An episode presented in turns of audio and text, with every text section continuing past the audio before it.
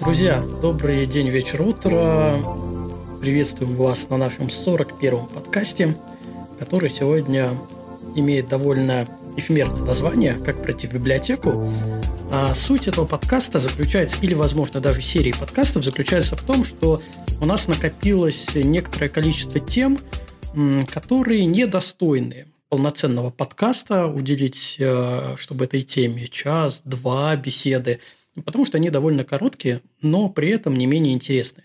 Поэтому мы решили сделать такой микс а, нескольких тем, а, взяли вот так вот тестово сегодня, сколько у нас там, 4-5 тем, про которые мы будем говорить. Сегодня мы вдвоем в нашей студии. Это я, Константин Шамин, и это Антон Швайн. Антон, привет. Добрый всем привет. А, так вот, а, наши темы, которые мы сегодня бы хотели а, затронуть, несколько тем, это поговорить о покупке бэушной техники, аксессуаров, стоит ли игра свеч, как это делать безопасно, какие-то, может, вы нам подскажете, присоединяйтесь активно, может, вы нам подскажете какие-то свои опыты или как это модно называть, кейсы по покупке техники, на что обращать внимание – а также мы поговорим о, раз мы говорим о бэушной технике, то поговорим о старых объективах. Такой камень преткновения. А стоит ли вообще связываться с такими объективами? Если стоит, то зачем? Что вообще от них ожидать? А также поговорим про а, замены различных аксессуаров оригинальных. Чтобы мы могли заменить, ну, просто за себя, во всяком случае, скажем, а, например, чтобы я мог заменить, а что я категорически против заменять и использовать только родное. Что у нас еще сегодня в повестке дня? Это Алиэкспресс, Авито или дилер, борьба трех титанов, где все-таки заказывать, но больше, наверное, хочется поговорить именно, какие есть плюсы, где есть выгода, а, чтобы купить а, и использовать это все, и это все работало. А, и последнее у нас а, мини-обзор из интересного. Наверное, мы возьмем, называется у нас этот пункт, что у нас в рюкзаке, что у меня в рюкзаке. А, наверное, возьмем парочку аксессуаров нестандартных, которые лежат в рюкзаке или постоянно там находятся, или время от времени, и про них расскажем. Антон, вроде я ничего не забыл. Нет, нет, да, все правильно ты рассказал. Все, как мы и планировали. Да. Ну, э, погнали тогда по первому пункту, а именно о бэушной технике. А, у тебя, ну, техники и аксессуаров. А у тебя есть что-нибудь бэушное в использовании? Да, и я совершенно не жалею, забегая вперед, я скажу. Да, давай тогда, есть... давай тогда начинай, рассказывай, что именно у тебя есть, и историю, почему да. это бэушное. Да, смотри, у меня есть объектив замечательный Айрекс 15 мм с диафрагмой 2.4. Я его купил а, уже бэушным, да, с рук через, ну, не через Авито, а через соцсеть. Я случайно увидел сторис у, у знакомого, что вот его товарищ продает такой-то объектив. Меня заинтересовала не сама марка, сколько фокусное расстояние, ну и, соответственно, светосила 2.4. Вот, полез в сеть посмотреть обзоры. На русском языке ничего не нашел, потому что, как оказалось, Айрикс у нас не представлен в России. Он есть в Европе и в других, на других континентах. А Россию как-то они не затронули. Поэтому поискал по сети, а, посмотрел обзоры зарубежных фотографов и пришел к выводу, что, в принципе, этот объектив – это полная копия Карл Зайс 15-миллиметровый, и он ничем не хуже, судя по, опять же, ревью иностранных фотографов. Вот, взял себя в руки, сел в машину и поехал встретиться. Это вот э, такая краткая, краткая предыстория. Ну, ты, ты им доволен этим объективом? Я им, да, да, я им доволен абсолютно, потому что эм, ночные фотографии стали, стали, я стал кайфовать от ночной съемки. Да. Стали более ночными. Да-да-да, стали цветными, так скажем. Ночные фотографии стали цветными. Да, так, встречный вопрос к тебе. У тебя есть что-то из бэушной техники фото? А, слушай, ну, на удивление, у меня ничего бэушного нету.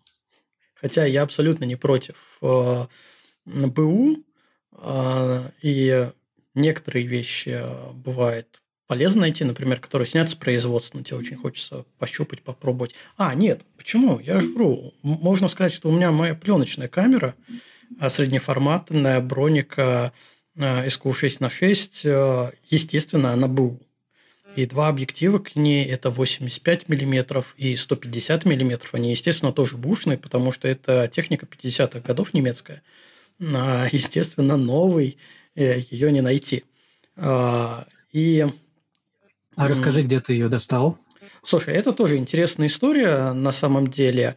А, я как человек, который снимал на пленку, и у меня валяются и «Зенит», и «Киев», и чего только нету.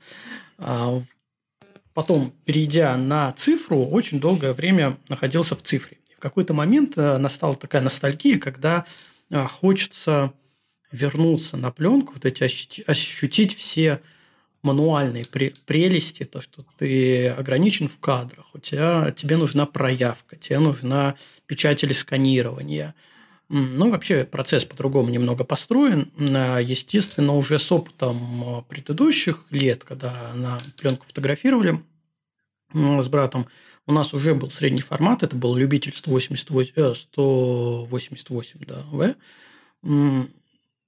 Ничего, кроме среднего формата, на ум не приходило. И тут был такой поиск э, исследования интернета, чтобы взять, э, чтобы по деньгам это было приемлемо и приемлемо в плане качества. А, ну и выбор пал так абсолютно случайно на бронику, потому что я рассматривал несколько камер, и мне попалось объявление, банальное объявление, что человек продает бронику. Я посмотрел на человека, а, и нашел его профиль, увидел, что он а, увлекается фотографией, как минимум, и решил, что ну, надо брать быка за рока и, собственно, брать эту камеру.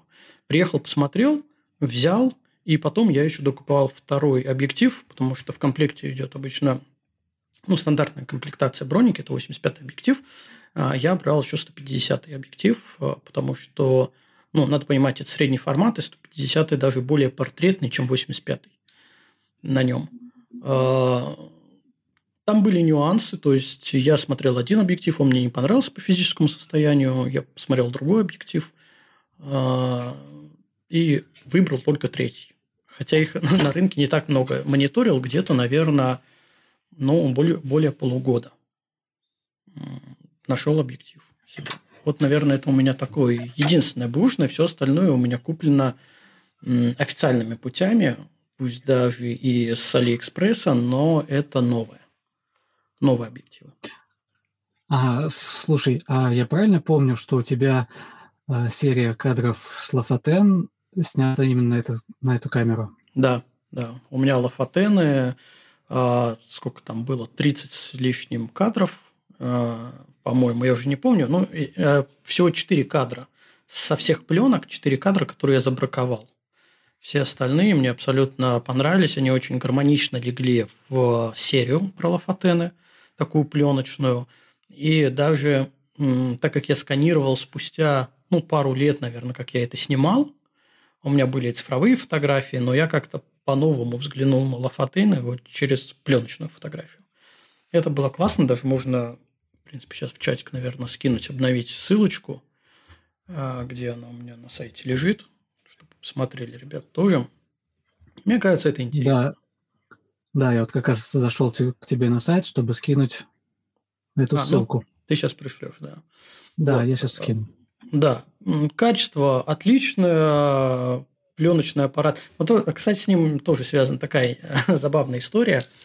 А, когда мы были на Лафатенах, э, естественно, первым делом, так как торопишься, все красиво, надо быстро снять, снимаешь на цифровую камеру, а пленочную оставляешь на, на потом.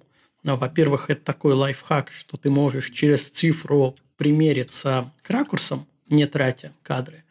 Но, во-вторых, все равно как бы пленка – это длительный процесс, тебе надо все поставить, настроиться самому а, и сфотографировать.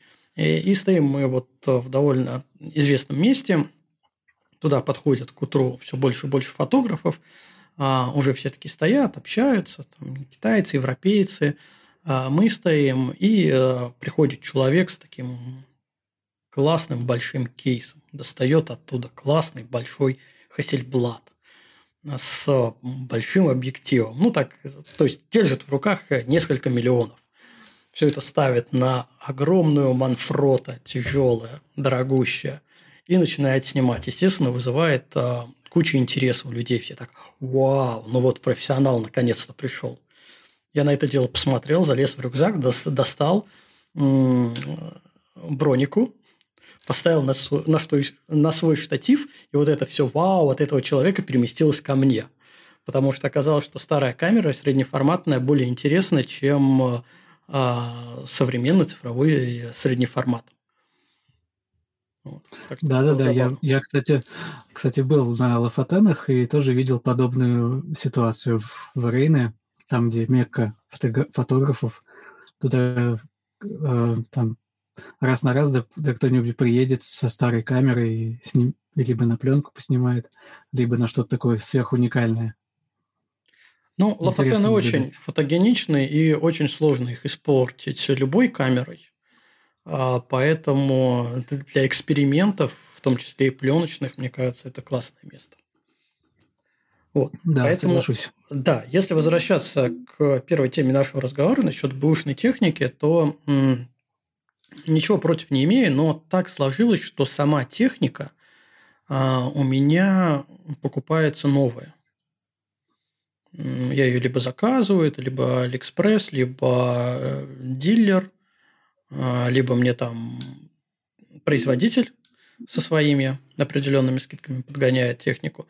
А, но вот в пленочной фотографии у меня, да, у меня там был, ну, сейчас сложно найти что-то новое, тут абсолютно все понятно. Вот.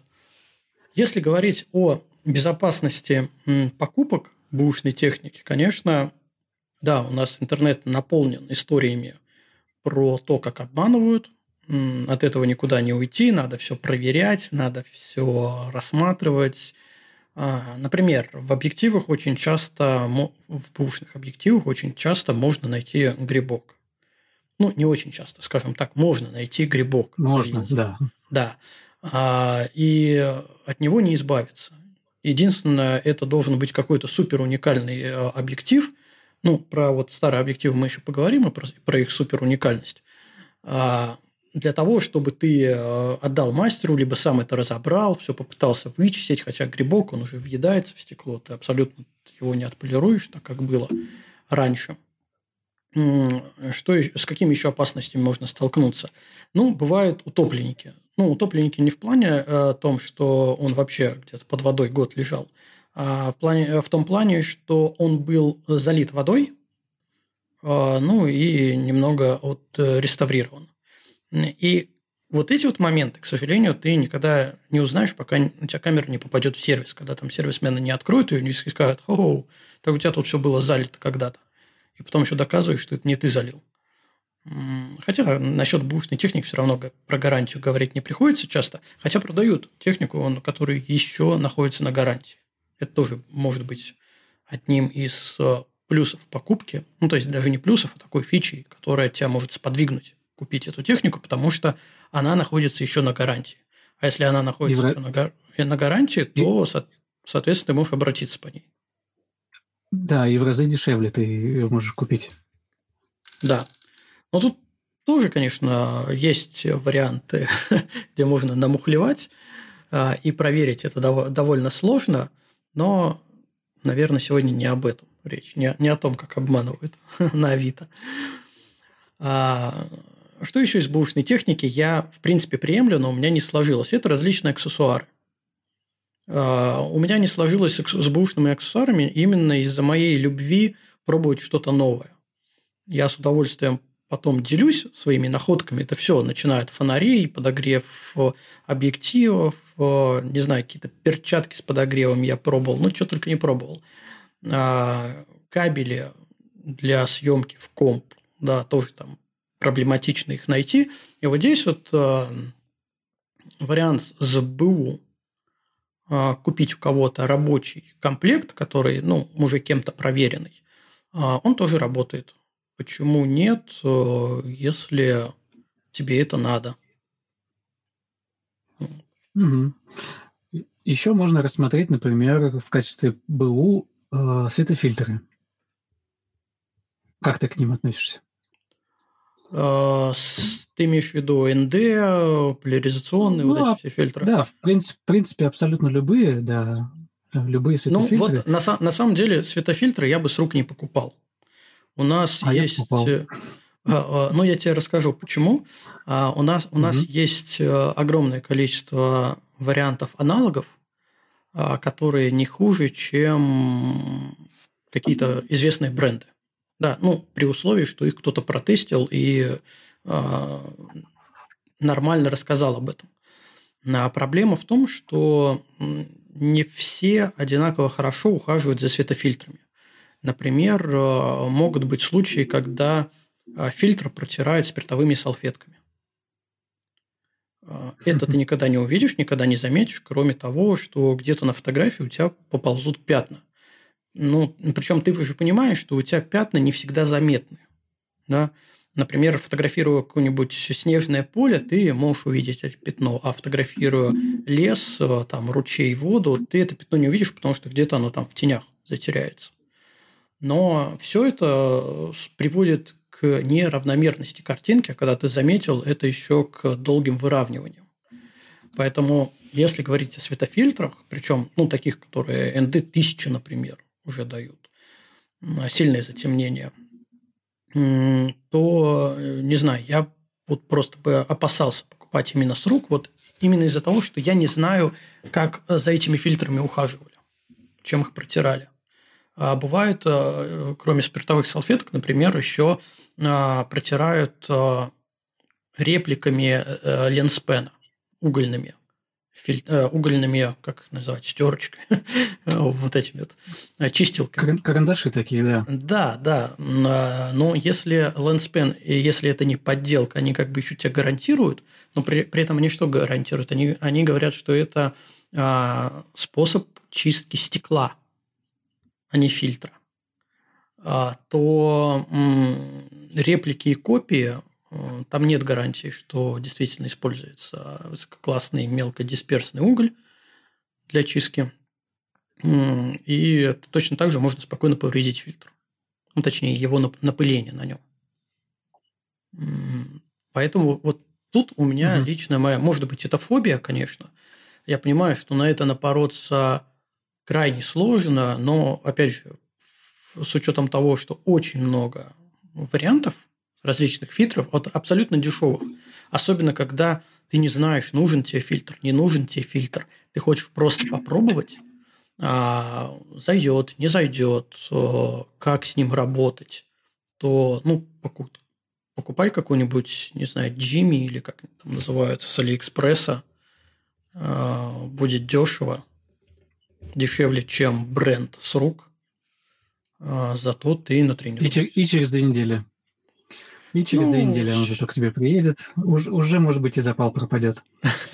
А я, вариант. кстати говоря, прям, да, прямо сейчас держу в руках ND1000 фильтр, который я купил с рук у нашего старшего знакомого и нашего гостя, одного из подкастов, Щербаков.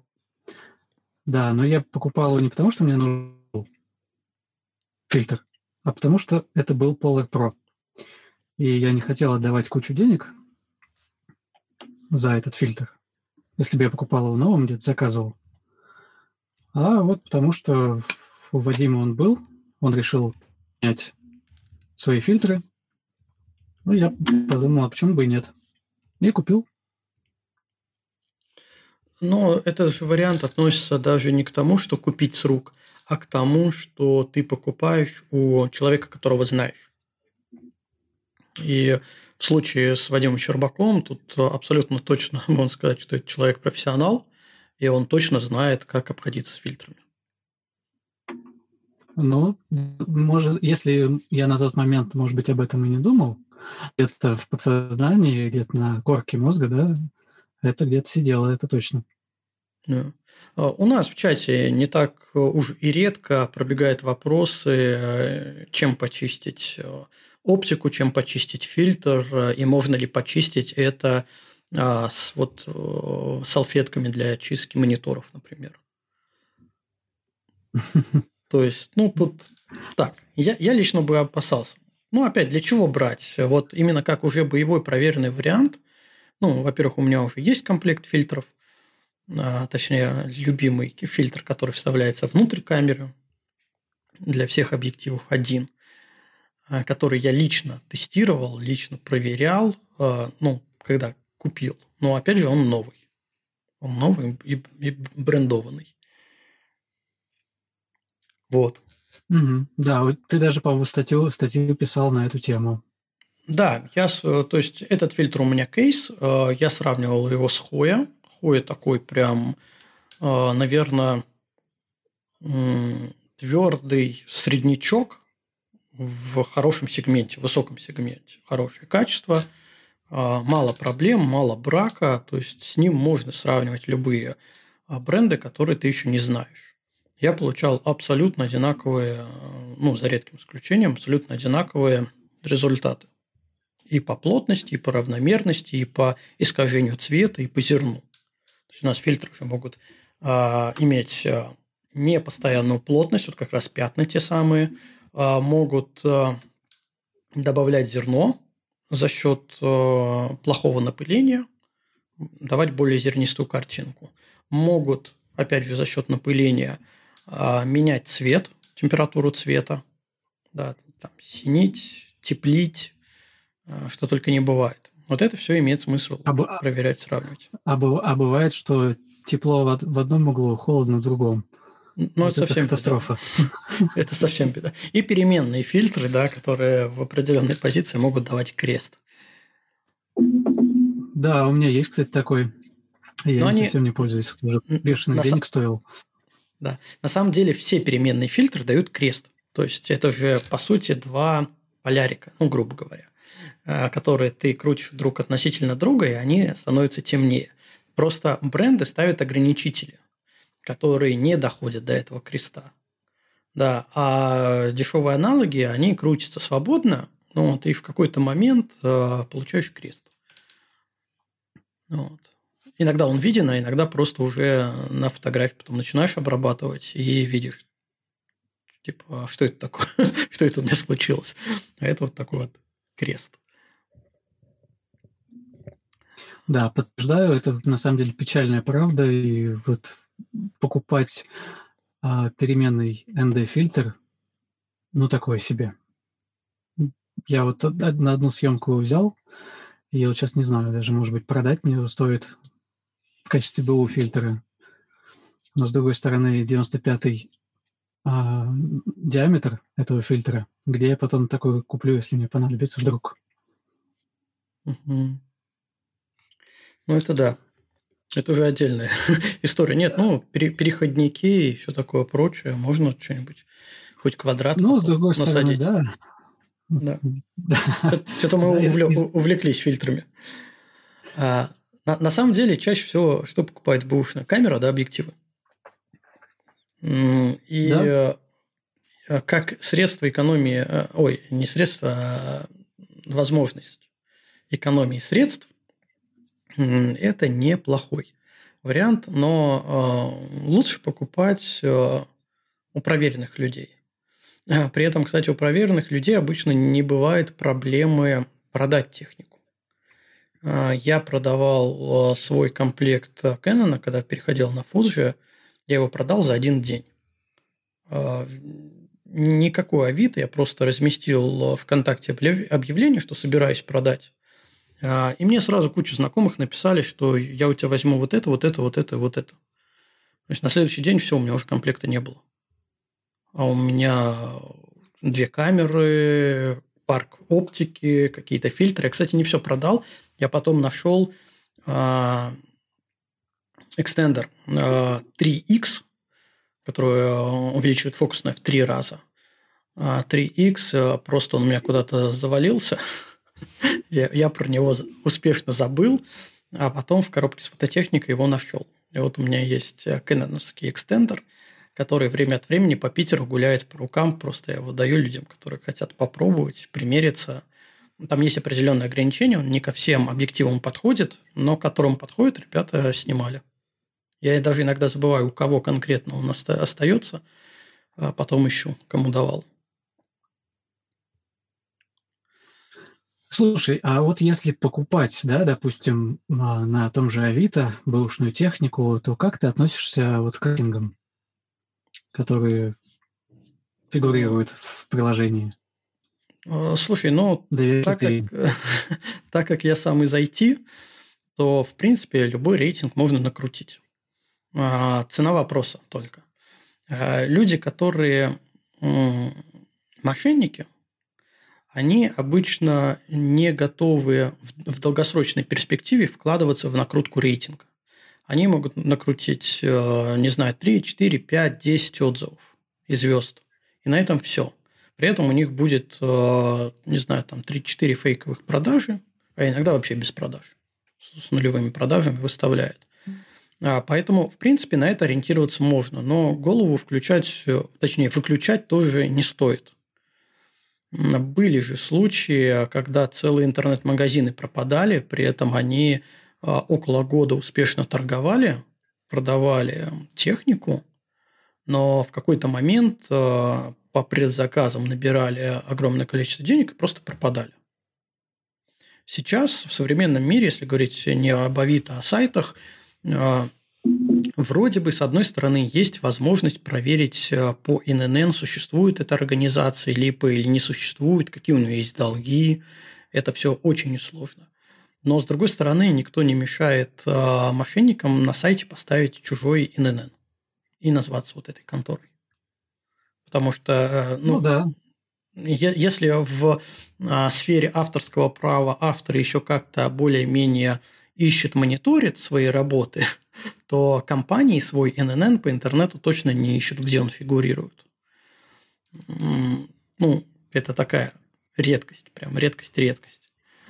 А если вернуться к Авито, то да, накрутить какое-то количество можно, и мне кажется, с определенной долей подозрения надо относиться вот к людям, которые без всего, пусть даже и давно зарегистрированы, потому что купить такие аккаунты а, тоже не проблема – у которых 3-4 отзыва, и все э, такие простые, типа все купил, все хорошо, без каких-то подробностей. Тут надо. Естественно, не все мошенники, у которых такие профили. То есть люди, которые долго сидят на Авито. Вот, например, у меня есть аккаунт на Авито. Да? И я угу. э, через него никогда ничего не продавал ну, не было у меня такой необходимости. У меня абсолютно ноль продаж, абсолютно нулевый рейтинг. Никто мне никакие оценки не ставил, даже как покупателю. А, но при этом он зарегистрирован давно. А, с первой точки зрения, наверное, я выгляжу как мошенник на Авито. Но им не являюсь. Честно вам говорю, не являюсь. А, поэтому, ну, случаи разные бывают, и тут, к сожалению, прям стопроцентного рецепта нет. То а, я на Авито покупал разные вещи, но они не, не всегда относятся к фототехнике. А, сейчас, например, есть бронирование на Авито. Квартиру тоже можно использовать. Поэтому ну, да. надо смотреть. Надо смотреть на людей. Я, кстати, открыл свой профиль на Авито. Смотрю, у меня э, я на Авито с 2017 года. 14 отзывов, оценка 5. Круто. А еще там есть счетчик, счетчик продаж. И, ну, я, кстати говоря, очень много продавал всякой ерунды. И счетчик продаж показывает, что я продал на 155 тысяч рублей. Круто. Я открыл свой Круто. профиль на Авито, рейтинг 0, отзывов 0. Ну, естественно, продажи тоже 0. Продажи тоже 0, да. Так, ну что, может быть, мы с тобой перейдем к нашей следующей теме? старых объективах? Да, стоит да. За, за и против старых объективов. А, я сразу выскажу свое мнение, с которым вы, конечно, можете не согласиться. А, когда нету выбора, вот как история с моим пленочным фотоаппаратом, не, произ... не производят такие объективы. Ну, надо покупать, надо покупать, придирчиво смотреть на свет, э, лупу некоторые берут, чтобы рассмотреть какие-то детали, физическое состояние, да, ну, покупай и пользуйся. А, но, как обычно, у нас все по спирали мода идет. И очень большая мода на всякие старые объективы, а-ля Гелиус и все такое прочее. Я не люблю такие вещи, я их даже часто называю некрофилией, а, когда берут старые объективы и пытаются сказать, что они лучше новых объективов. Для определенных задач, конечно, да. А, например, вот э, на кемпе у нас есть э, Юля Втюрина, которая снимает макро. Она у нас была в подкасте. Да, мы говорили. А для нее чем хуже, тем лучше. Потому что там художественная макро. Там вот эти все размытия, смазы, сдвиги, это все классно. И вот такие вот э, некрофилейные объективы, а, ну, очень хорошо. Его не жалко разобрать, он стоит там несколько тысяч рублей, перевернуть линзу. Естественно, с дорогим каким-нибудь RF-стеклом ты такое делать не будешь, потому что ну, там, там стоит за сотку – и ты вдруг раз и решил его разобрать, перевернуть линзу, а потом еще и не собрать. Если говорить о резкости, четкости, о разрешающей способности, естественно, все современные объективы намного лучше старых, чисто технически. Согласен. Если, если тебе это не надо, наоборот, ты стараешься испортить фотографию, то да, бери старье. Бери старье и пользуйся. А, опять же, не всегда понимаю приверженцев мануальных объективов, которые говорят, тут настоящая true фотография, это только когда ты фокусируешься вручную. Да ерунда все это. Ты покупаешь фотоаппарат за 100 тысяч, который э, годами прогрессировал в автофокусе, в системах автофокуса, определение лиц, глаз, там, кошечек, собачек, птичек, и при этом берешь старый объектив и э, выкидываешь э, большую часть, ну не большую часть, не знаю, там половину функционала камеры, за которую ты заплатил, и говоришь, что только так получается настоящая фотография, ну, на мой взгляд, это нелогично как минимум. Если ты возьми тогда старую камеру, которая не умеет фокусироваться, и прикручивай к ней старые объективы. Ну, то есть тут все зависит от задач, но если мы говорим про современную фотографию, э, точную, резкую, с с оптикой, которая покрывает матрицу, гарантированно покрывает матрицу, то э, эта история не про старые объективы уж точно. Это история про новые современные объективы. А если ты где-то экспериментируешь, э, даже не знаю, вот у меня кроме макро ничего не приходит в голову. где, где это может еще понадобиться. А, потому что вот эти бублики в виде баке ради бубликов, а, очень много фотографий, вот, где действительно это констатация бубликов.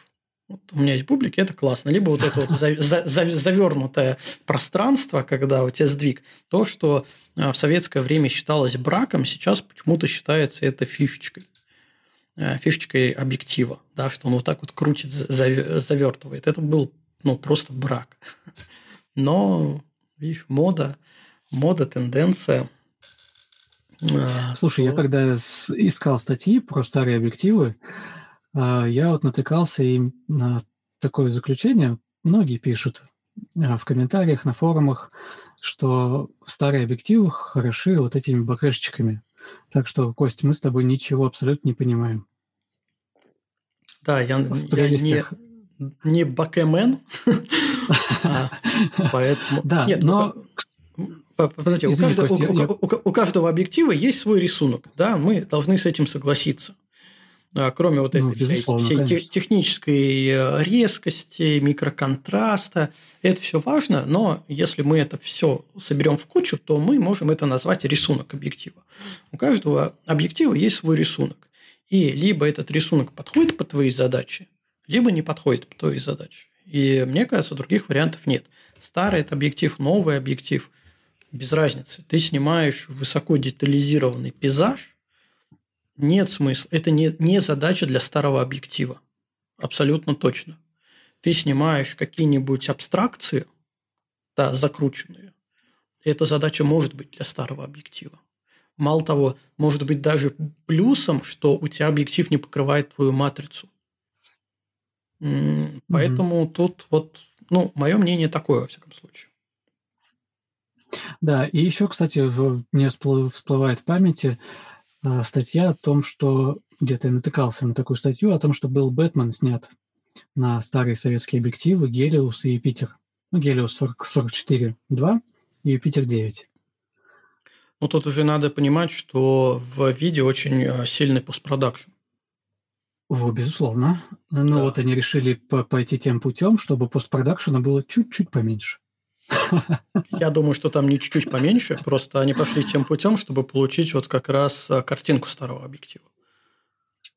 Ну да, задача первостепенно это была в этом, да, конечно.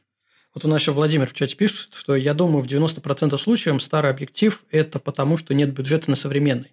А это все про художественность, это отмазки. А, нет, на самом деле э, Владимир прав.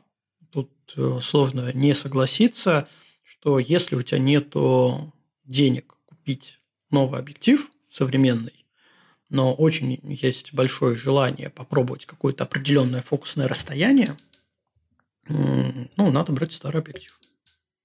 То, то есть у, у меня, в принципе, четко есть разграничение между тем, э, чтобы снять, например, на старый объектив или не снять вообще, э, лучше снять. Это как между тем, чтобы снять на высоком ISO с шумами или не снять вообще лучше снять. Да, кадр всегда хорош, когда он все-таки есть. А не тогда, когда ты говоришь, ну, там было слишком темно. Или, ну, у меня не было вот такого фокусного расстояния. Не имею такого фокусного расстояния. Вот между вот этими двумя ипостасями я за то, чтобы снять в любом случае. Нету денег на новый объектив, э, смело идем, покупаем либо бушные объективы, либо вот старую некрофилию, если интересно с ней повозиться но снимаем. То есть все равно кадр надо получить. А у меня отношение к старым объективам такое, что а, если захочется побаловаться, то я, наверное, его где-то найду или куплю. А вот для каких-то основных задач я, наверное, его применять все-таки не буду. Ну, основные задачи это у тебя что? Ты подразумеваешь? Ну, я, я, имею, я имею в виду пейзаж, да. Угу. Ну, просто там, там не хватает разрешающей способности. Да. Мне просто хватает, потому, мне хватает потому, дрона. Что современные... А, дрон. Ну, дрон, да, это главный, главный, наверное, триггер, когда что-то тебе не хватает. Да. По сравнению есть, с камерами. Да, в дроне матрица небольшая, разрешающая способность тоже небольшая, но уже там из, не из-за оптики, а из-за самого форм-фактора. А, и, конечно, если хочется повозиться с картинкой, а с ней хочется повозиться, которая не имеет достаточно разрешающей способности, это, это дрон. Но, с другой стороны, а, когда ты возишься с такими недокартинками, да, с дрона с, а, или с какой-нибудь старой с камеры или старого объектива, то ты прокачиваешь свои скиллы. Хочешь, не хочешь. Хочешь, не хочешь, если ты хочешь хороший результат, ты будешь думать и будешь изучать какие-то приемы и изучать тот же самый Photoshop, чтобы все это дело вытянуть и показать, как ты это, как ты это хочешь. Ну, это мы сейчас говорим про художественную фотографию, потому что буквально сегодня в чате у нас был разговор про то, что э, не все фотографы и не каждая фотография подразумевает обработку. Если фотография не подразумевает обработку, то она должна быть из коробки уже такой, какой ты ее хотел, задумал. Да. Вообще есть фотографии, которые, в которые запрещено обрабатывать, а есть фотографии, которые запрещено не обрабатывать. И это два разных подхода. Да, в современном мире то это точно. Владимир пишет, но атмосферности старые объективы добавляют. Лежит старенький Тессар – он как ни крути, прикольный, алюминиевый такой, а какие-то особые чувства все-таки вызывает. Как минимум, он выглядит красиво, привлекает внимание. Да, а если, ста- старые а если объективы... в него свечку поставить? старые объективы, кроме того, что они могут фонить, а, они могут еще выглядеть круто и стильно. А, я не так давно, не помню сейчас у кого, ну, потом могу найти, а, видел этот проекционный объектив 110 миллиметров, который был через переходники чуть ли не вручную с выточкой переходника прикручен к JFX а, среднего формата. И картинка мне очень понравилась. То есть это тот э, редкий случай, когда из-за уникальности картинки, именно такой фокусный, то, что он проекционный, он очень резкий, а, и еще прикрученный к GFX, он такая гремучая смесь.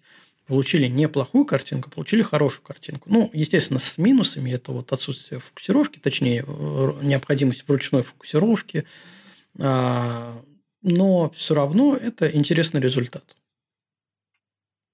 Вот. Могу потом найти, найти эти фотографии, показать, что-то скинуть. Да, кстати, это было бы интересно.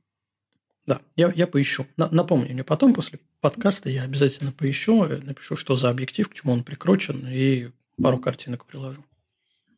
Угу, договорились. Так, у нас там так. Кидает объективы редкие. Некрофилей занимается в чате.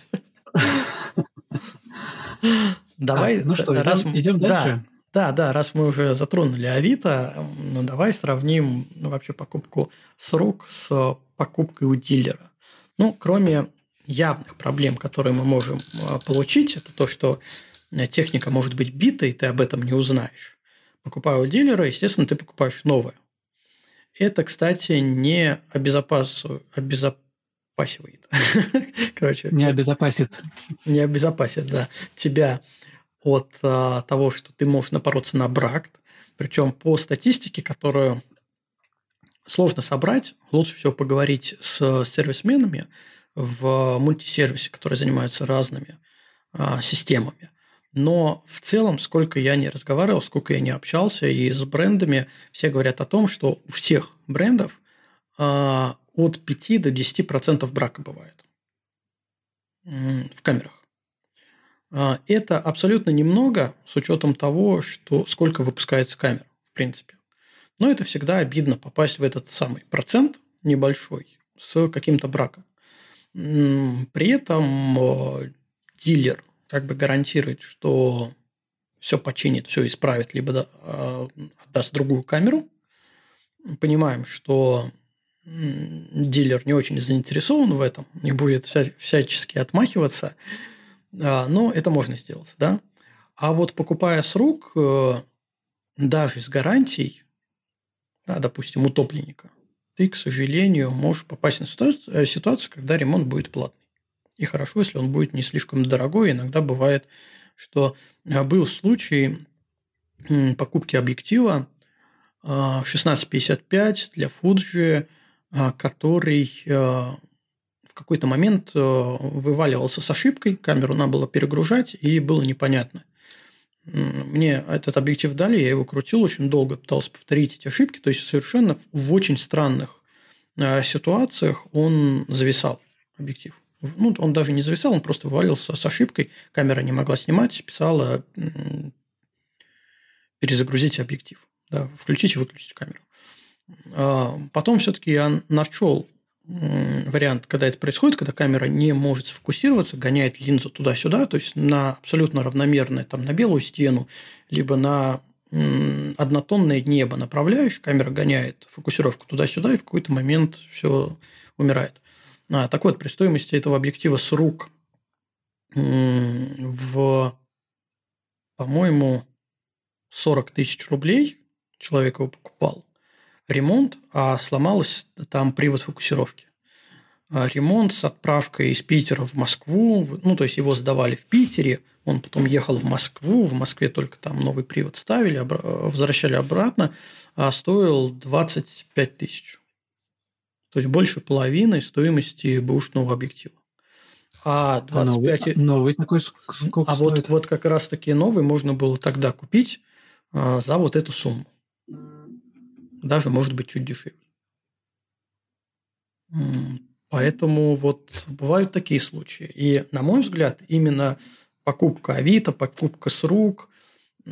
Опасность именно в этом, что ты купишь ты э, человек, когда покупал, все посмотрел. Посмотрел линзы, посмотрел э, сколы, какие-то замятины, ничего не было.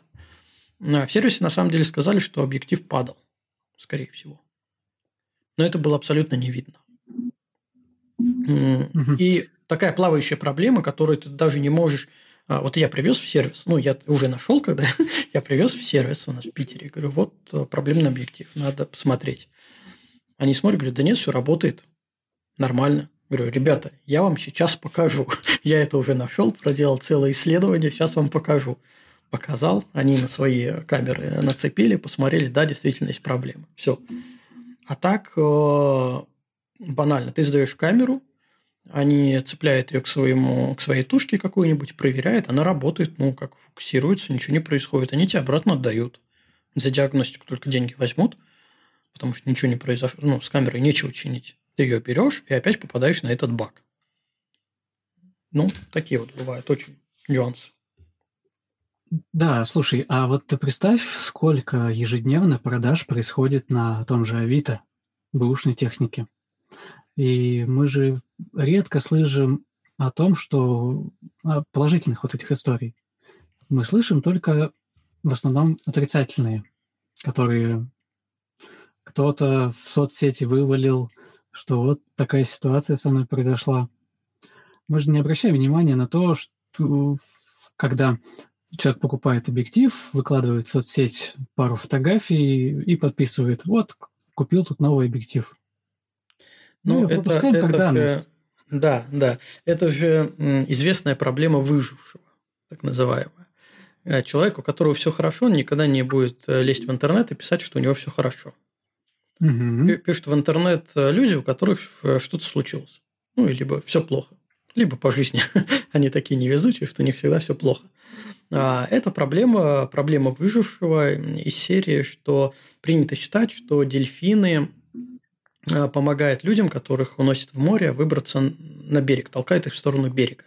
Вот это вот теория выжившего, потому что неизвестно, сколько количество людей дельфины оттолкали в открытое море. Мы знаем только то количество людей, которые дельфины притолкали, играя с ними, притолкали к берегу. А здесь то же самое. Мы знаем отзывы в основном только негативные. С одной стороны, это неплохо, потому что накапливается такая большая база проблем, которые могут возникнуть, на которые имеет смысл обратить внимание, и ты, не имея опыт, а, даже никогда не, иногда не задумываешься, что надо посмотреть вот, вот это, надо посмотреть обязательно, потому что с этим могут быть проблемы.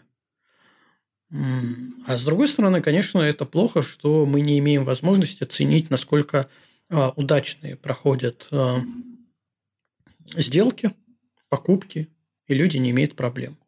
А, в этом случае, кстати, Авито вот немного молодцы. Они после сделки тебе еще настоятельно рекомендуют, пишут там несколько раз. Оцените, как прошло, что у вас есть такого, что написать об этом продавце. Напишите отзыв, то есть они там тебя бомбят.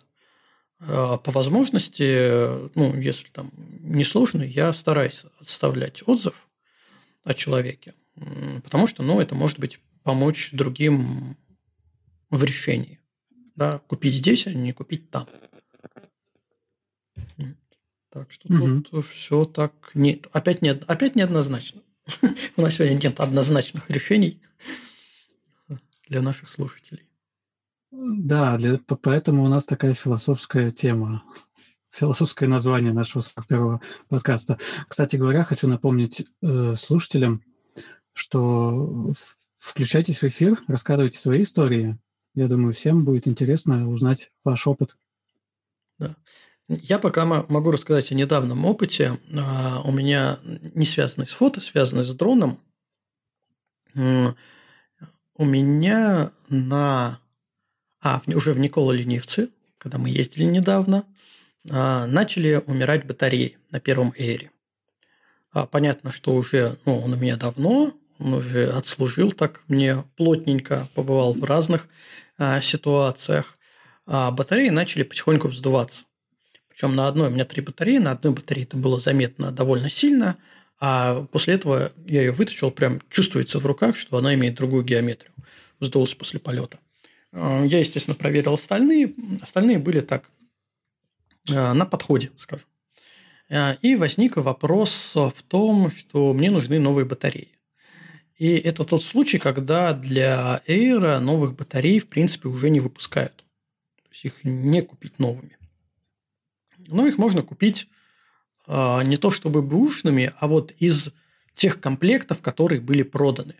Потому что перекупщики часто берут, как покупают какой-нибудь комплект, его раздербанивают и поштучно продают чуть-чуть дороже. Да, чуть-чуть дороже, но поштучно, потому что тебе, вот, допустим, нужны только аккумуляторы. Тебе не нужна там сумка, сумка пропеллер дополнительные, которые идут в комбо-наборе. У тебя все это есть. А, и, соответственно, я просто нашел человека на Авито, который торгует вот такими штучными раздербаненными комплектами.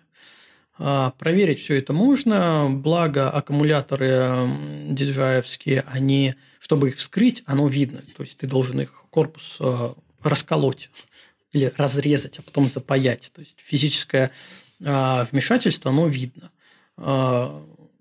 Поэтому можно взять э, аккумулятор, можно посмотреть его физическое состояние, можно воткнуть его в дрон, посмотреть количество циклов, хотя это тоже не панацея, это все можно аккуратненько сбросить количество циклов.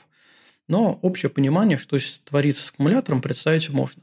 А, и вот я нашел человека, который честно сказал, что да, это раздербальные комплекты, от них там дрон продан, все остальное продано, но вот какое-то количество аккумуляторов, оно используется. Вот есть аккумулятор, у которого 9 а, циклов зарядки, есть аккумулятор, у которого 5 циклов зарядки. Ну, и вот три аккумулятора новых. Я, ну, новых, условно, новых, для меня новых. А, я у него купил, сгонял на Кавказ, проблем абсолютных нет. Вот положительный кейс а, покупки на Авито, ну, в принципе, бушной техники. Из такого. Правда, теперь у меня есть 6 mm. аккумуляторов, и дрон я продаю. А, а, кстати, для интересующихся я нашел, ну, я, нет, я не хотел прорекламировать, что я продаю дрон, а я нашел э, еще ребят, которые восстанавливают э, дроны. Не секрет, что банки, которые используются, аккумуляторные, они все имеют определенный, ну, типа размер и определенный условный стандарт. Да, что вот в этих аккумуляторах используются такие-то элементы, в этих такие-то элементы. А, так вот, диджей не исключением, э, и можно а, сами аккумуляторы внутри аккумулятора, аккумуляторные элементы заменить. А, единственное, что, естественно, там стоит контроллер, там стоят датчики температуры, надо все это перепрошивать, сбрасывать, но заменить можно. И стоит это не так, чтобы дорого, там, я сейчас не вспомню, но, не знаю, пару тысяч рублей, наверное, ну, ну, не знаю, там 3-4 тысячи. Не буду сейчас врать, не очень дорого это стоит относительно нового, покупки нового аккумулятора. А, поэтому, в принципе, э, до того, как я все-таки решил обновить дрон, э, я планировал, что я вернусь с Кавказа и отправлю вот э, таким людям свои аккумуляторы, которые начали вздуваться, на замену банок. А, но приехал я с другой идеей, приехал я с идеей, что мне все-таки пора дрон обновить. Поэтому у меня теперь есть три аккумулятора, которые совсем новые, и три аккумулятора, которые совсем старые. Но их можно восстановить. Вот. А, кстати, тоже ребята имеют аккаунт на Авито, и их можно найти. Если вот еще Авито приплести к этой истории.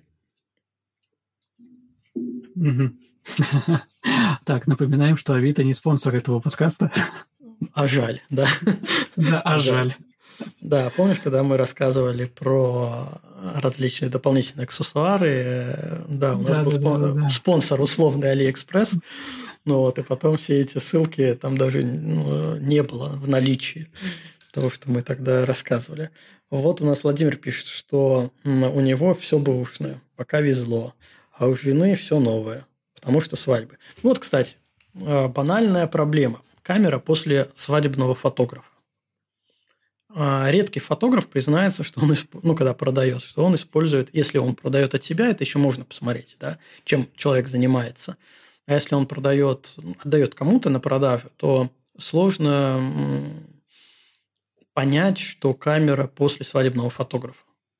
А счетчик тоже можно при большом желании обнулить счетчик кадров, накрутить какой-то абсолютно небольшой, но ты при этом покупаешь камеру, которая уже с довольно сильным израсходованным ресурсом затвора. И когда этот ресурс затвора накроется, непонятно. А, кстати, про ресурс затвора тут же есть нюансы. То, что производители пишут, а, не знаю, там 100 тысяч, 200 тысяч, 500 тысяч ресурс затвора, это не означает, что гарантия а, на него закончится. То есть, допустим, гарантия 2 года и 100 тысяч затвор. А так вот, если в течение а, двух лет э, ты отщелкаешь там 150 тысяч, у тебя затвор полетит, но у тебя еще есть гарантия, тебе его поменяют. А, потому что в гарантийных условиях нету четкой границы, что вот у этой детали ресурс только такой, и потом гарантия на нее не распространяется. Ну, вот это нюанс, о котором немного, немногие интересуются, и мы считают, что вот все, он закончился. Если у вас гарантия осталась действующая, можно, и, можно было идти и менять. Сейчас затрудняюсь сказать в нашей текущей ситуации, что там происходит а, с гарантийными обязательствами. Лучше, конечно, да, это, это в, в автоиндустрии так распространено либо три года а, гарантия, либо там 100 тысяч пробега, что наступит ранее. В гарантийном талоне так и написано. Да. Но здесь, фото... здесь ситуация другая. Да, фото такого нет. А, так, что еще? Юра у нас пишет. А, что у него? У него м, половина на половину, 50 на 50. Бушным он брал камеру XT3, 1855, 1680, телеконвертер, Samyang 12 и 18 миллимент, э, миллиметров. А еще был, был, но продал. И все, тоже все хорошо. Да. Ну, вот, я все-таки я, я все считаю, да, я, я все-таки считаю, что у большинства все отлично. Потому что если посмотреть на количество сообщений, у которых плохо, ну сколько их? Так, глобально. Глобально условно, ну, не знаю, 100 тысяч таких сообщений. А сколько людей владеет техникой, сколько вообще ежедневно продается, перепродается. Тут, кстати, же есть еще продажники, которые покупают естественно, по более низкой цене технику, проверяет ее, чистит ее, приводит э, косметический вид к более хорошему и продают подороже. Это тоже своеобразный бизнес. С одной стороны, они как бы заинтересованы в долгосрочной работе. Не вот сейчас один раз продать, а они, у них уже набран какой-то комплект техники, который они постоянно торгуют, что-то покупают, то есть они за своей репутацией следят. А, но излишняя техническая возможность и знание этих людей а, иногда может сподвигнуть как раз на сброс счетчика кадров, ну, банальный, затвор, срабатывание затвора. Потому что они разбираются, они знают, они имеют соответствующий софт. Я не хочу никого обвинять, но теоретически, я думаю, практически такая ситуация возможна. И, к сожалению, обычный фотограф никогда об этом не узнает. Да даже необычный фотограф никогда об этом не узнает. Только человек с определенным оборудованием, у которого, который берет камеру, у которой заявлены, а, счетчик показывает 10 тысяч кадров, он открывает, а там в хлам убитый затвор, который прошел там 500 тысяч. Да? Я думаю, что обычный фотограф, глядя на затвор, никогда не скажет, а, насколько он использован. А человек, который работает в сервисе, он может а, примерно а, сказать, много он работал, немного. Ну, точное число, естественно, никто не скажет. А жаль. Юра, да, вот Юра как раз пишет, что вот таких продажников и брал. Точнее, менял свой с доплатой. Да. Это тоже есть своеобразный плюс, когда на рынке есть люди, которые занимаются вот таким секонд-хендом. Да. Потому что, ну, в принципе, это распространенная тема. Допустим, в IT есть компании, которые скупают старые сервера, их восстанавливают, полностью модернизируют, э, проверяют все и продают. Естественно, за намного меньшие деньги, чем стоят такие новые сервера. Здесь то же самое, только с фототехникой. Да, мне кажется, в, в любой индустрии есть подобные э, организации, либо частные лица, которые таким занимаются. Это да. По поэтому, если опять к, на к нашей библиотеке возвращаться, у нас сегодня все про, про БУ. Да, я не вижу ничего плохого. Если мне будет попадаться какое-то интересное предложение бэушное, то, естественно, в первую очередь э, посмотрю на продавца, кто это, что это, попытаюсь его найти, либо какие-то контакты а, взять, посмотреть. Но, скорее всего, я, если что-то буду брать э, действительно бэушное, а, то у коллег по цеху, которые я знаю. Потому что многие же пишут и в чат пишут, что вот, ребята, продаю я вот такую-то вещь. И с ней было вот то-то. Ну, честно. Честно и, и открыто. Ты знаешь, что это, человек, э, что это за человек, чем он занимается. То есть, я тут за профильные сайты. Ой, не сайты, а профильные чаты. Да, где сидят люди, которые друг друга плюс-минус знают, и уже можно как-то сориентироваться. Да, если ты не доверяешь человеку, говоришь, ну, закинь объявление на Авито, сформируй его, я тебе куплю с Авито доставкой, например. Почему нет? Да, тоже так можно сделать. Да, это безопасно. Да, вполне. Ну, с опред... опять с определенными оговорками ну, знаем мы эти истории. да, когда... Существуют, да, какие-то жулики, которые могут как-то это обойти. Я слышал эти истории, но вот так на, на самом деле схему и до конца и не понял. Может быть, потому Нет. что мне это особо интересно и, и не было никогда. Ну, тут э, э, опасность с двух сторон кроется. Некоторые продавцы боятся использовать Авито доставку, э, потому что были случаи, э, когда люди просто подменяли технику. То есть у тебя есть возможность открыть, проверить ее, но ты имеешь точно такой же объектив, но м- с проблемой. Ну, вот как это вот проблема, я, я рассказывал, трудно диагностируемая проблема с фокусировкой. А ты заказываешь новый объектив такой же, ну, не новый, бэушный объектив на Авито, он к тебе приходит в Авито доставка, ты открываешь, смотришь и говоришь, нет, вот здесь какая-то царапка, мне что-то не очень она. Кладешь обратно, но кладешь свой проблемный объектив.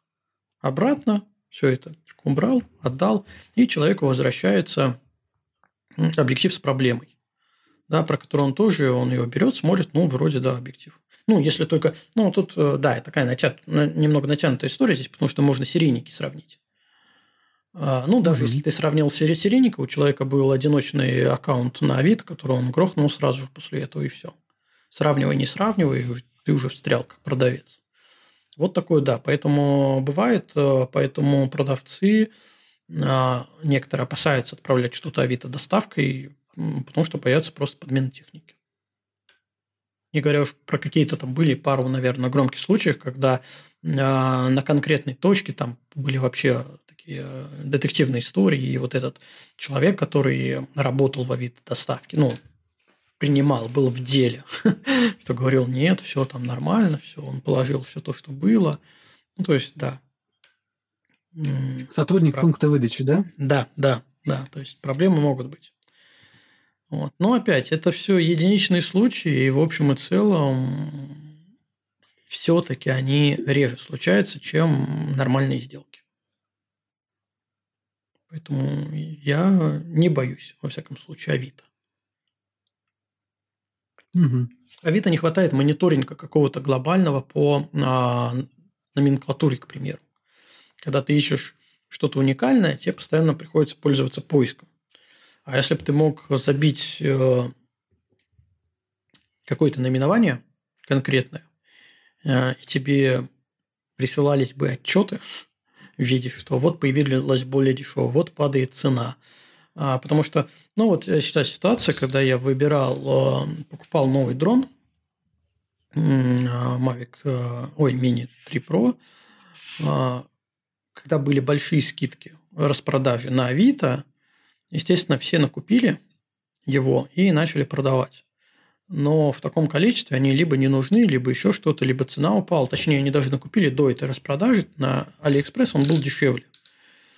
Э, и там просто такие скачки цен были от нормальных до каких-то абсолютно диких. То есть, ну, условно, человек купил а, дрон при внутреннем курсе AliExpress 120 рублей за доллар, а когда была распродажа, курс был там 50 с лишним рублей за доллар и цены соответствующие.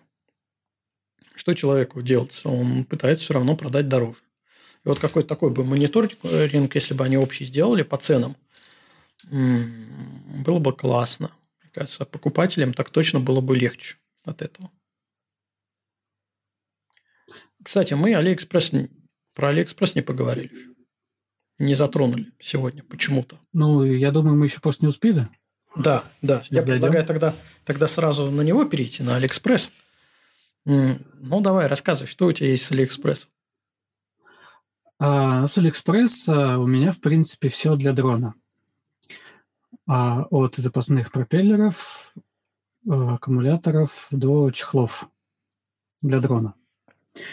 А также с Алиэкспресса э, зарядки, а, автомобильная зарядка для дрона и, по-моему, а по-моему, а, фонарики, вот, вот что.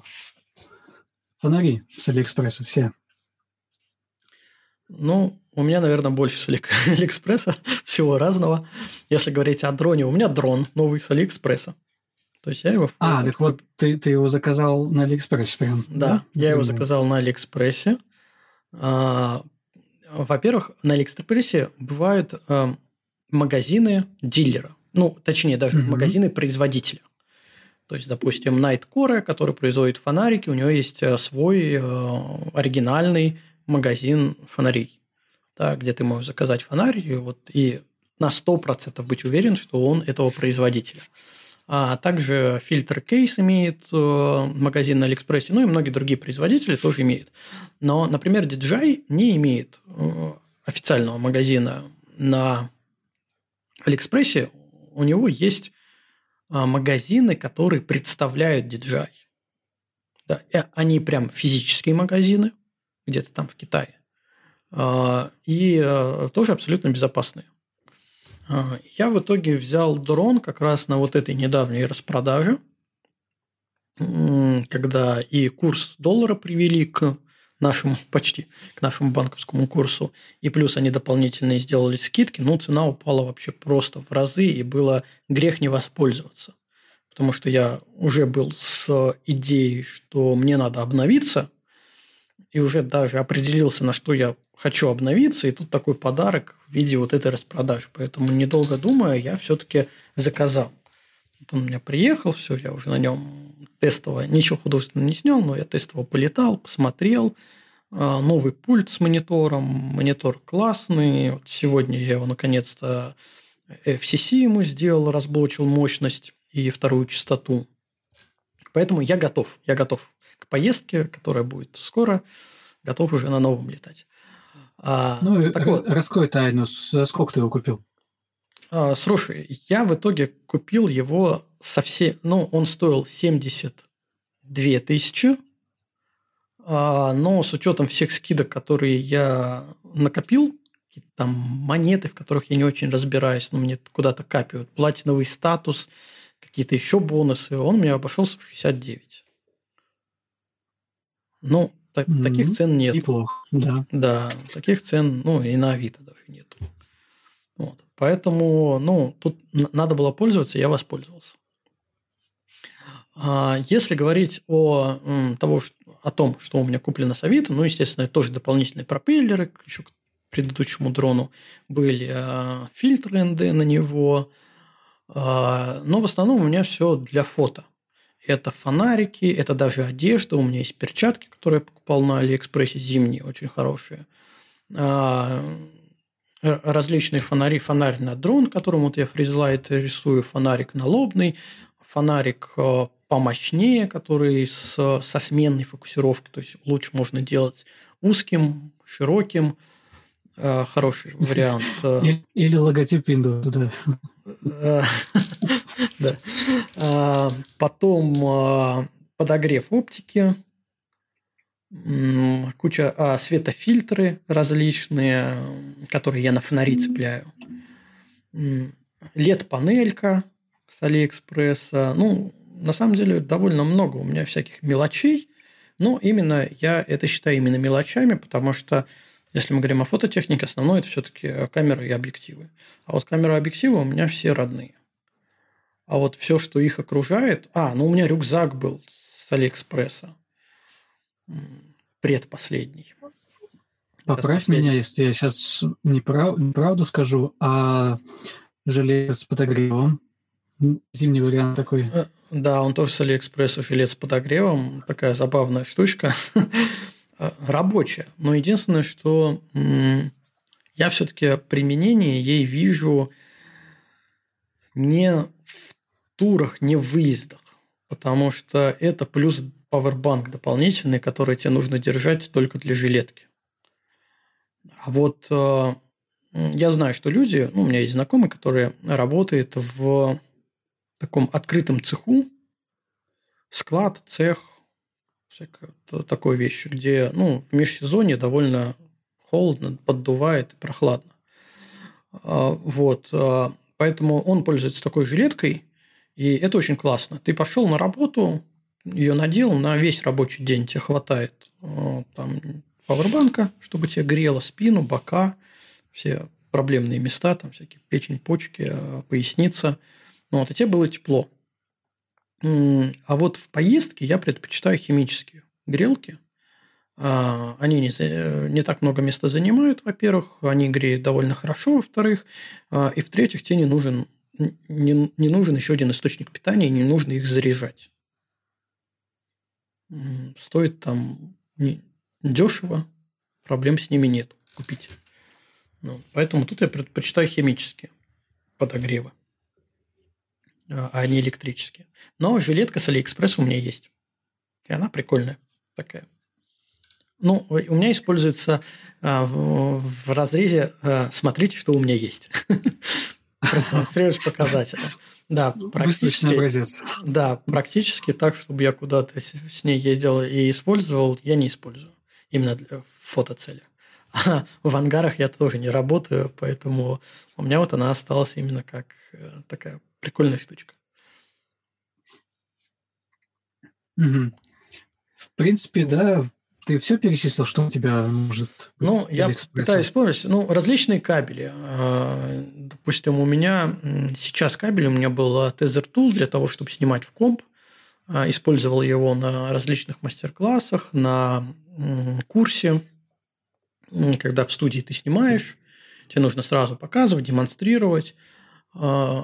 Проблема кабелей в том, что китайских кабелей в том, что они, во-первых, могут не иметь не все распаянные пины, и поэтому у тебя может только, например, заряжать устройство, но не передавать информацию по этому кабелю, как зарядный кабель используется.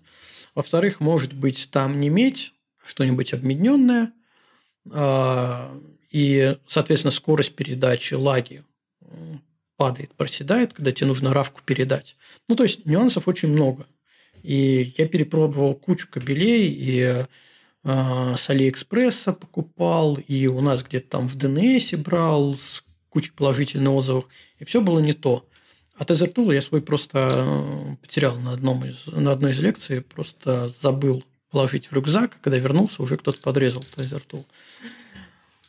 И в итоге, опять же, в одном из фоточатов, по-моему, даже в фотошском, ребята мне посоветовали, что вот мы тут проверили кабель, и он классный на Алиэкспрессе. А с учетом того, что Tether Tools на тот момент стоил от 5000 выше за 5-метровый кабель, а, то этот стоил 800 рублей на Алиэкспрессе.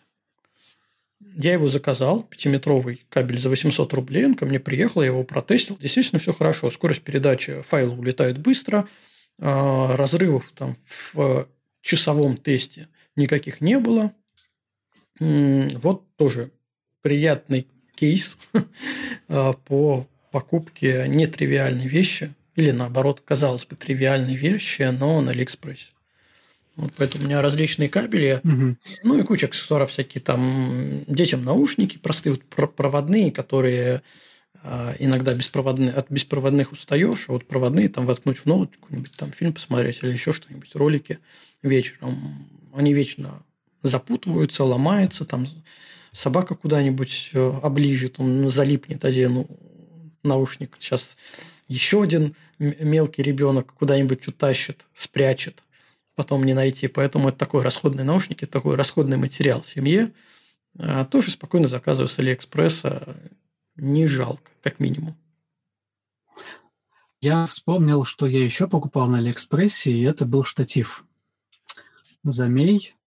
А если ничего не путаю, то это как раз была такая, знаешь, распродажа 11 э, ноября, 11.11. .11.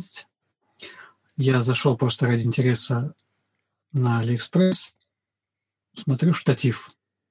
Там со скидкой, там, грубо говоря, 50%.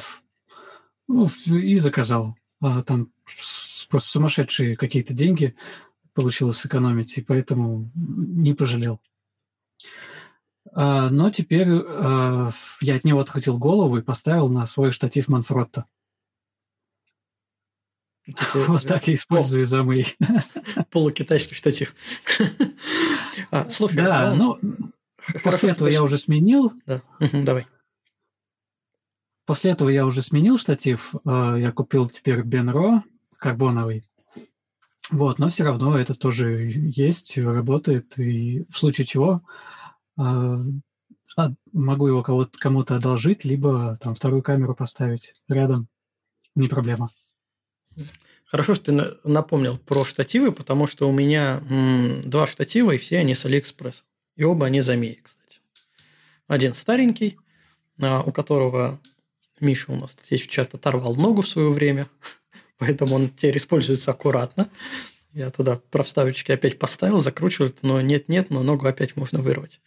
Вот. Но он действительно уже очень старый. Он, наверное, со мной лет 6 уже провел, а последние года три я уже на другом замее. А, и, в принципе, проблем не испытываю с ними.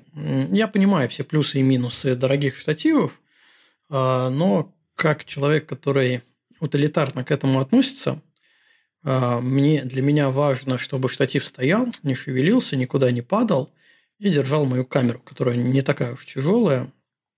А если использовать э, телевик, то можно отбалансировать с помощью дополнительной планки, которую я тоже купил на Алиэкспрессе. А, так вот, а, я использую замеи и думаю, что пока они не сдохнут окончательно, я продолжу их использовать. Потому что ну, пока не подводит во всяком случае. Тоже два штатива, один кому-нибудь дать. Плюс маленький штатив, который Улнази, да, называется этот бренд, такой гибкий штатив. Очень классный. Может и тяжелую камеру вы, э, выдержать на себе. А вот таймлапс, который я вы, э, выкладывал «Северного сияния», у меня вторая камера стояла на этом маленьком гибком штативе Улнази. И проблем не испытывала, сняла спокойно таймлапс. Ну, пока я снимал со средним форматом нормальные кадры. Вот, поэтому ну, штативная история у меня связана с Алиэкспрессом.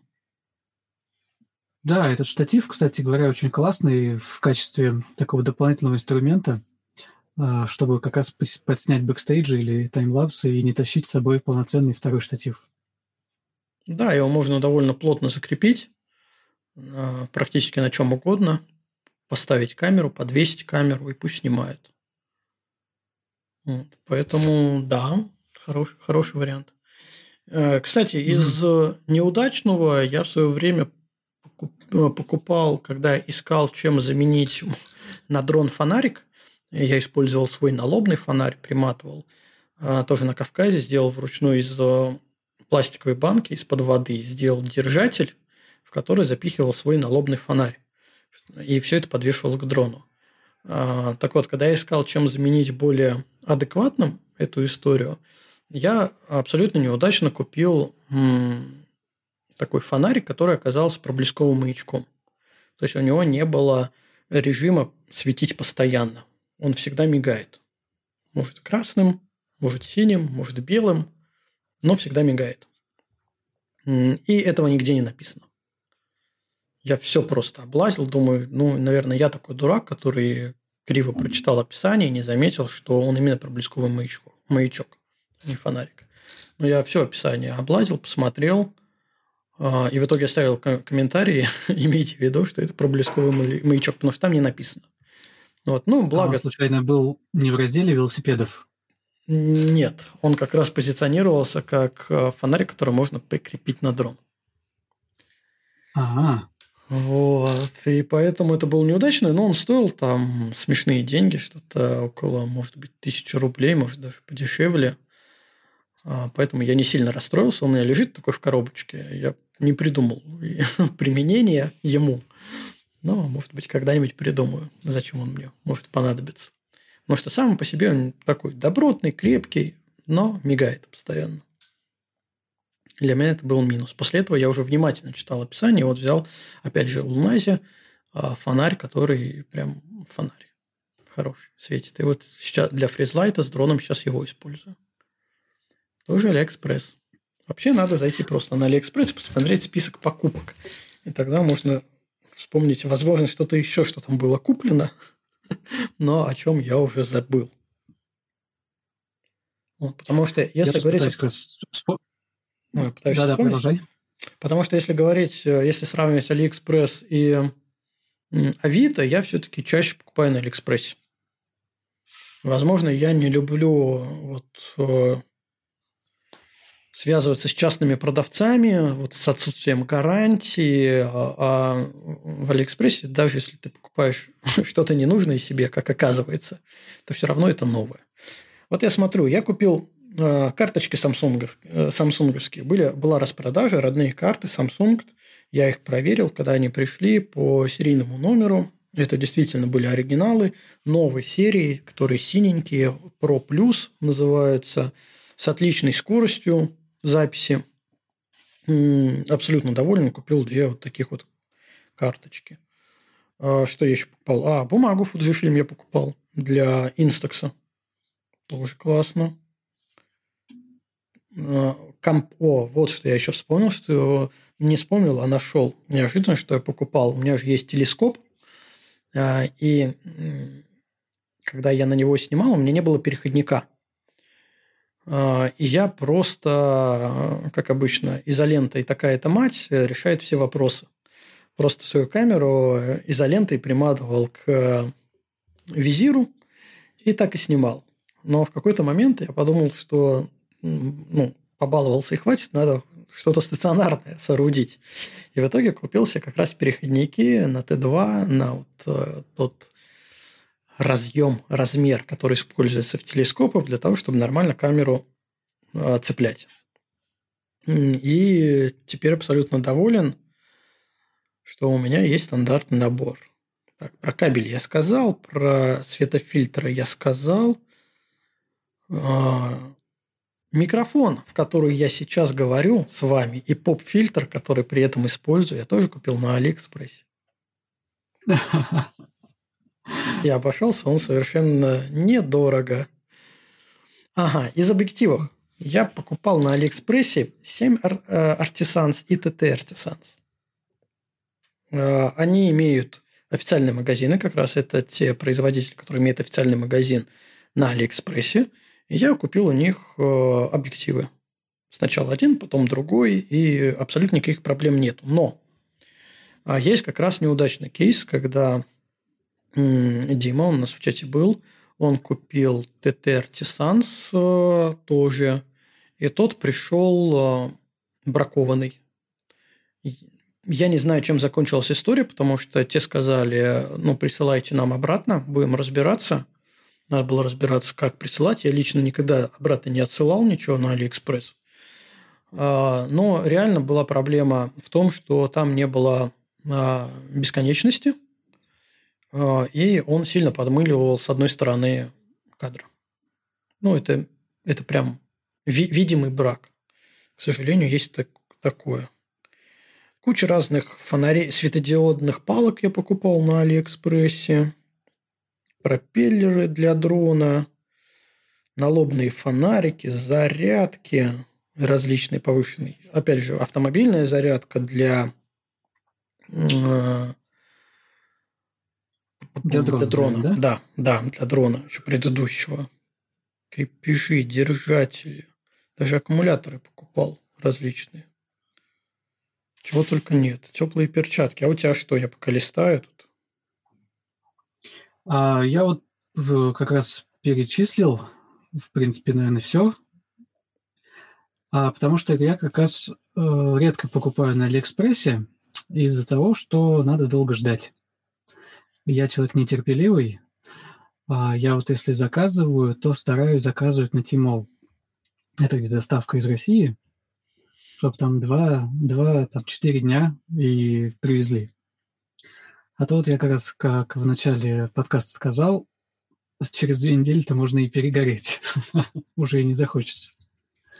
Вот, ну, поэтому я как раз склоняюсь к покупкам либо, если мне что-то прям хочется, и это можно купить на с рук, то, может быть, на Авито, да, либо в каких-то магазинах в России. Ну, цена, я обычно стараюсь подойти э, все-таки с холодной головой к тому, что надо, мне это не надо. Э, я часто закидываю как хотелку, думаю, что, возможно, мне эта штука нужна, закидываю как хотелку в корзину, а потом уже захожу в корзину, думаю, что у меня там накидано, и понимаю, что это мне на самом деле не нужно. Из того, что я еще брал на Авито, ой, на Авито, на Алиэкспрессе, кстати, это различные, это этот, штативная площадка, а, которая Arcoswiss, потому что, ну, сейчас не секрет, что большинство штативов, кроме Манфрота, имеет универсальный разъем Arcoswiss, который используется. И в моей практике очень часто люди просто забывают штативную площадку, и у меня есть их э, аж три штуки, которые лежат в рюкзаке. Для того, чтобы просто таким забывчивым людям их дать. Аккумуляторы, которые я использую для внешнего питания камеры, сама пустышка, тоже с Алиэкспресса. А, поэтому да. Кстати, я... у Манфрота тоже есть головы с Аркосвис. Прям такого же размера? Да, да, да. Я когда сейчас э, в начале этого года покупал новый штатив, я как раз и выбирал между двумя штативами от Benro и Manfrotto, и обе были под Аксвис. Я сейчас долистал, у меня даже софтбоксы для LED-панелей с Алиэкспресса. Чего только нету. А, а, карты захвата для стриминга. О, кепка. Я кепку на Алиэкспрессе даже покупал. Ужас. Ужас, чего только нету. Ну, может быть, не зря у меня стоит там бриллиантовый сейчас статус какой-то. Я не знаю, что это значит. Даже нажму, смотрю, что это за бриллиантовый статус на Алиэкспрессе. Наверное, от уровня покупок. Кэшбэк 5%, скидка до 20%. О, как. О, как. Бывает. Ну ладно. Это не к сегодняшнему разговору. Так, так, что у нас там дальше по нашему плану? У нас было еще рассказать про какие-нибудь нетривиальные э, вещи в рюкзаках, что лежит. А, может, вообще даже... Э, у тебя какой сейчас рюкзак? Какой ты используешь? А, Манфротто. Это рюкзак Манфротто. А вот сейчас модельку... О, сейчас модельку скажу. МБ СБ 390. Вот так, 300, 390.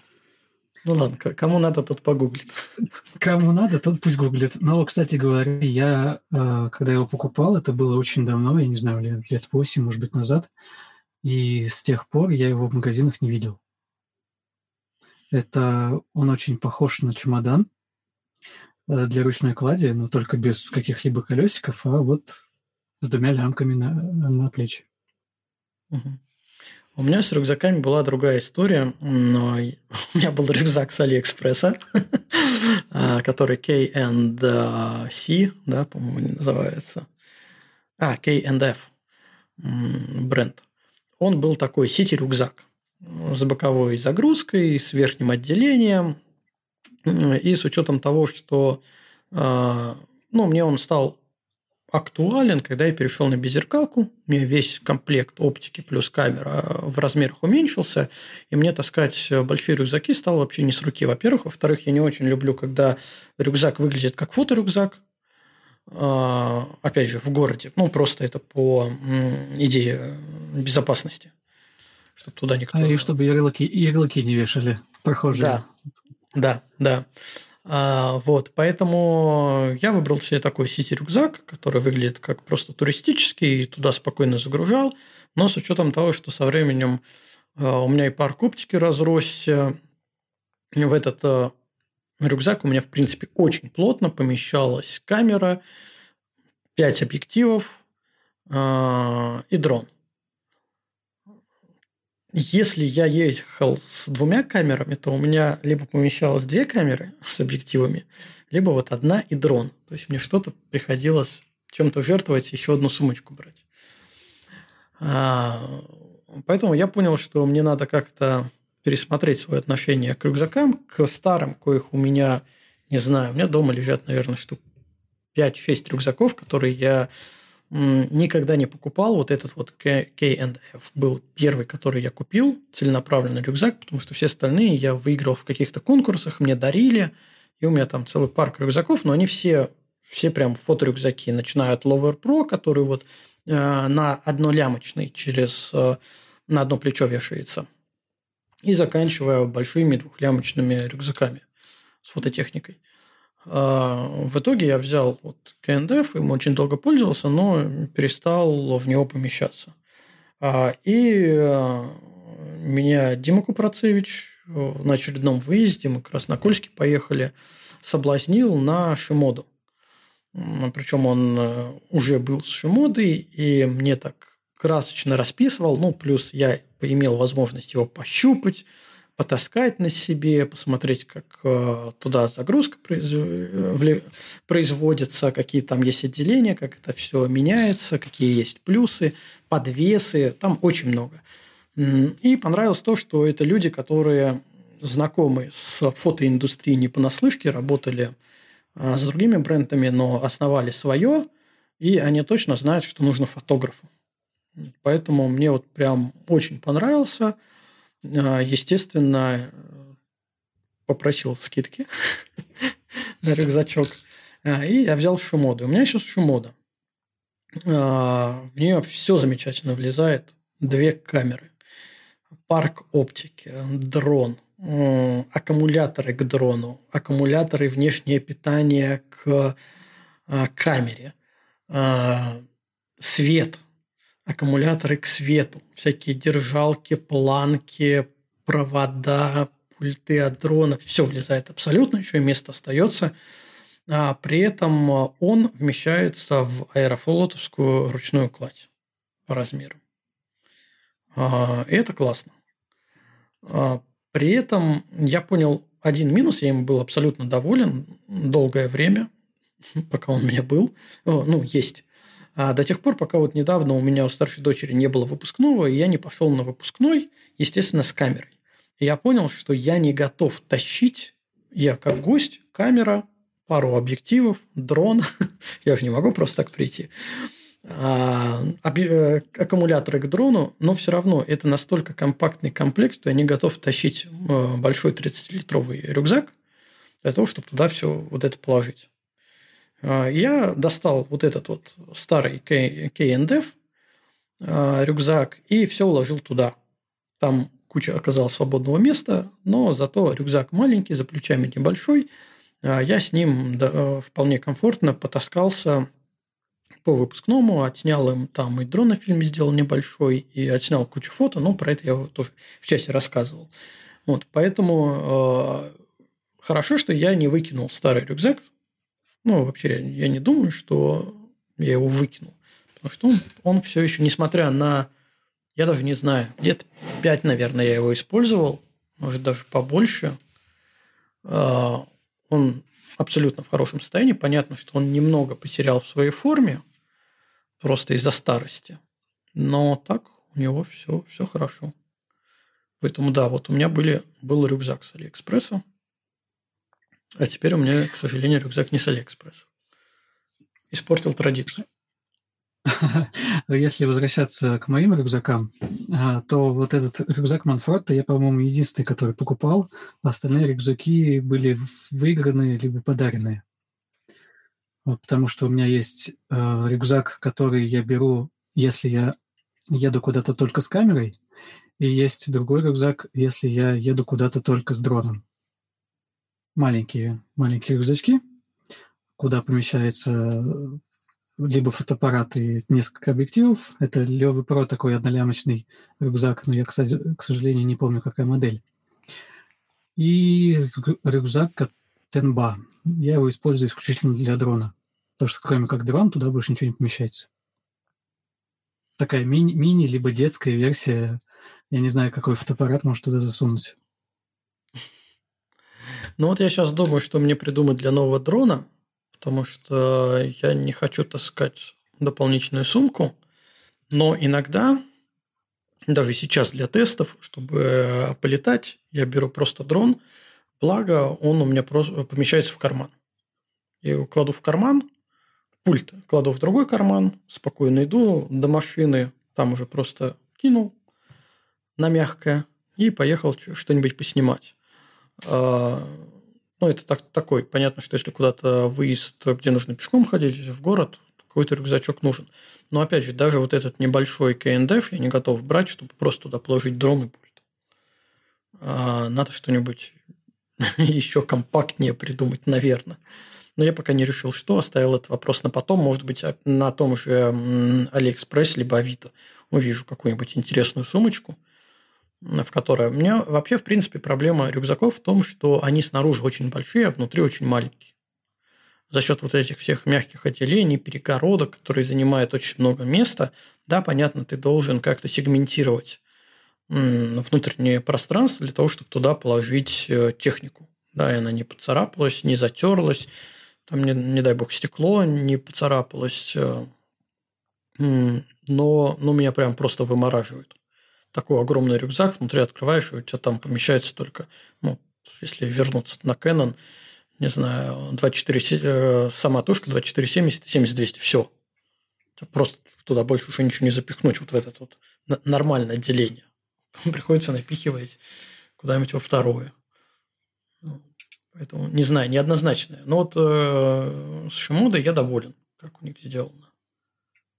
Мне, конечно, mm-hmm. не, хвати, не хватило перегородок, которые идут в комплекте, они продаются отдельно, дополнительно, но с учетом того, какое количество у меня есть рюкзаков, и что все перегородки а, одинаково ну, хороши или не хороши, я просто взял перегородки из других рюкзаков и из них соорудил то, что нужно. Потому что у меня есть вот этот объектив 7,5 мм GT Artisan, который ну, очень компактный.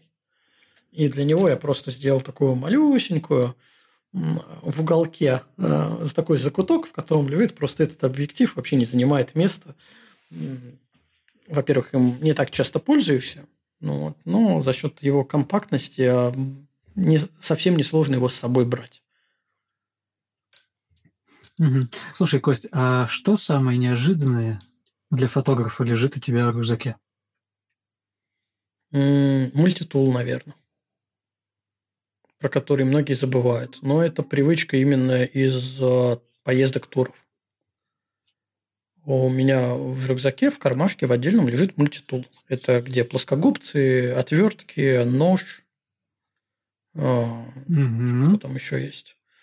Пил, Мы пилочка пришли... там какая-то да, такая, да, пила. да, пилочка. Ну, вот пилой я никогда не пользовался, слава богу, мне не надо было.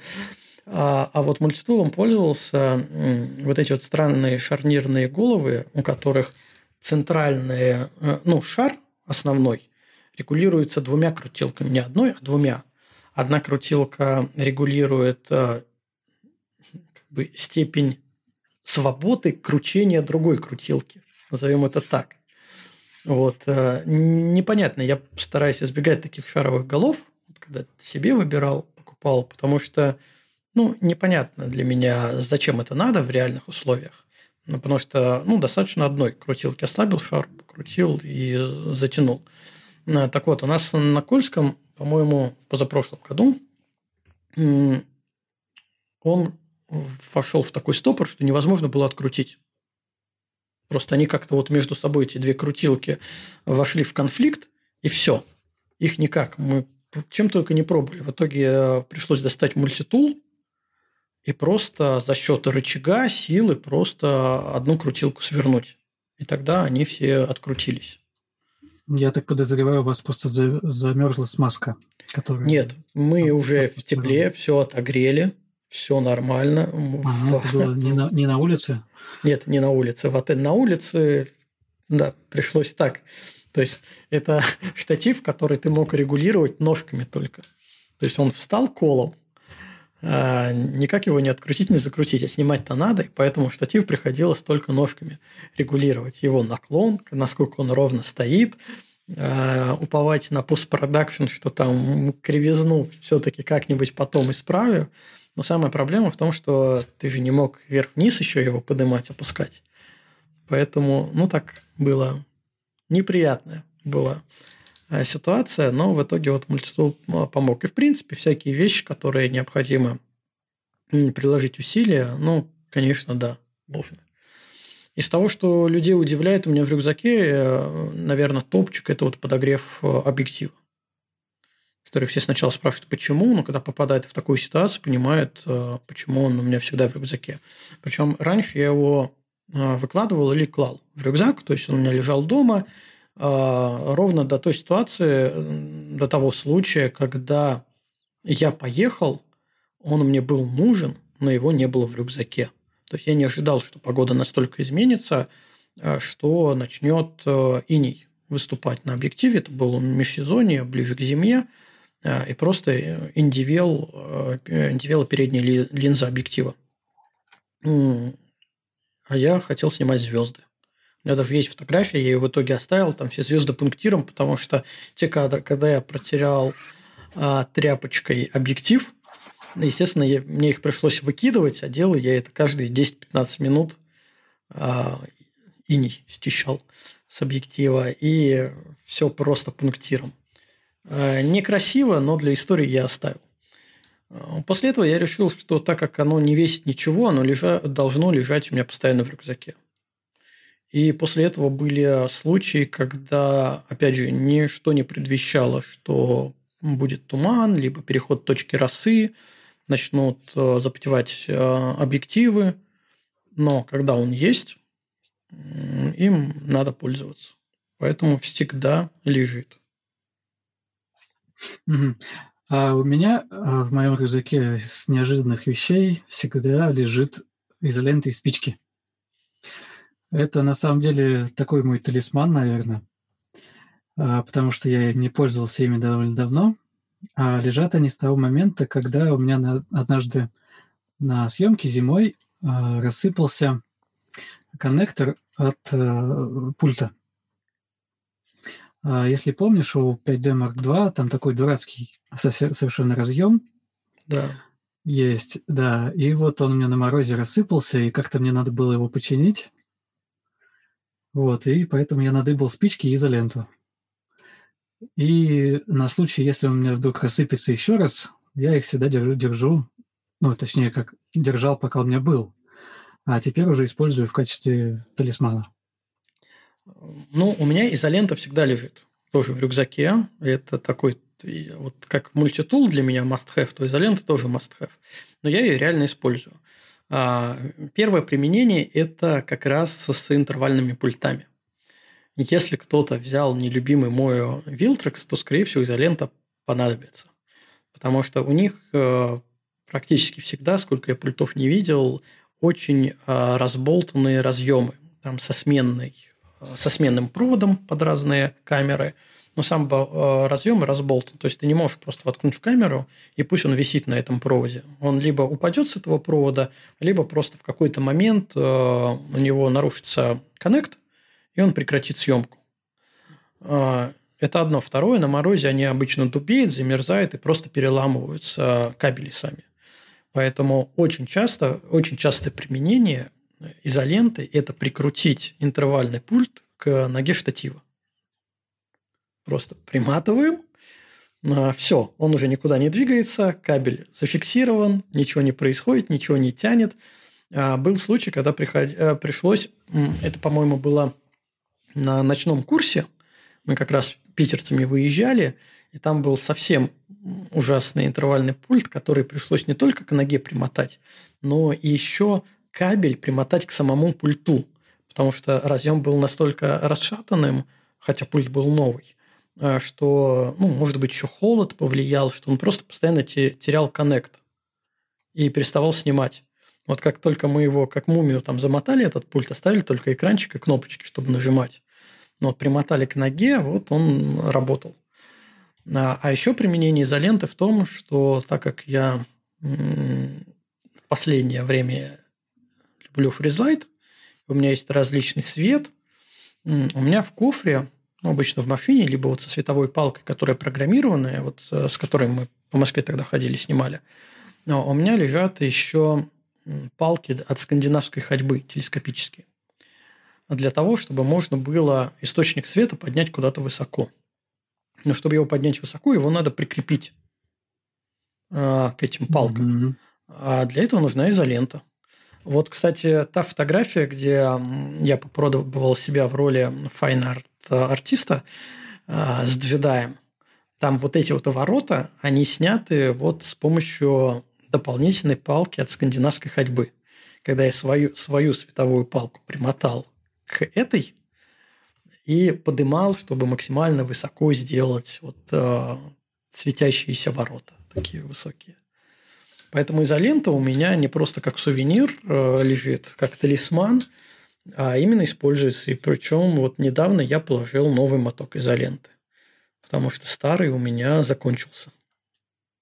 С изолентой главное не, забирать, э, не забывать забирать с собой. Потому что это самое ужасное, что может быть где-нибудь на природе, отмотать изоленту и выкинуть ее, этот пластик. Поэтому иногда у меня там в кармашке скопится, я иногда домой прихожу и вытаскиваю оттуда просто уже э, километры использованной изоленты, чтобы выбросить. Вот, это из неожиданного, наверное. Что еще у меня там может быть? А, в чате пишут, что из неожиданного у тебя это, скорее всего, э, рулон туалетной бумаги. Да, да. вот про него я, кстати, забыл.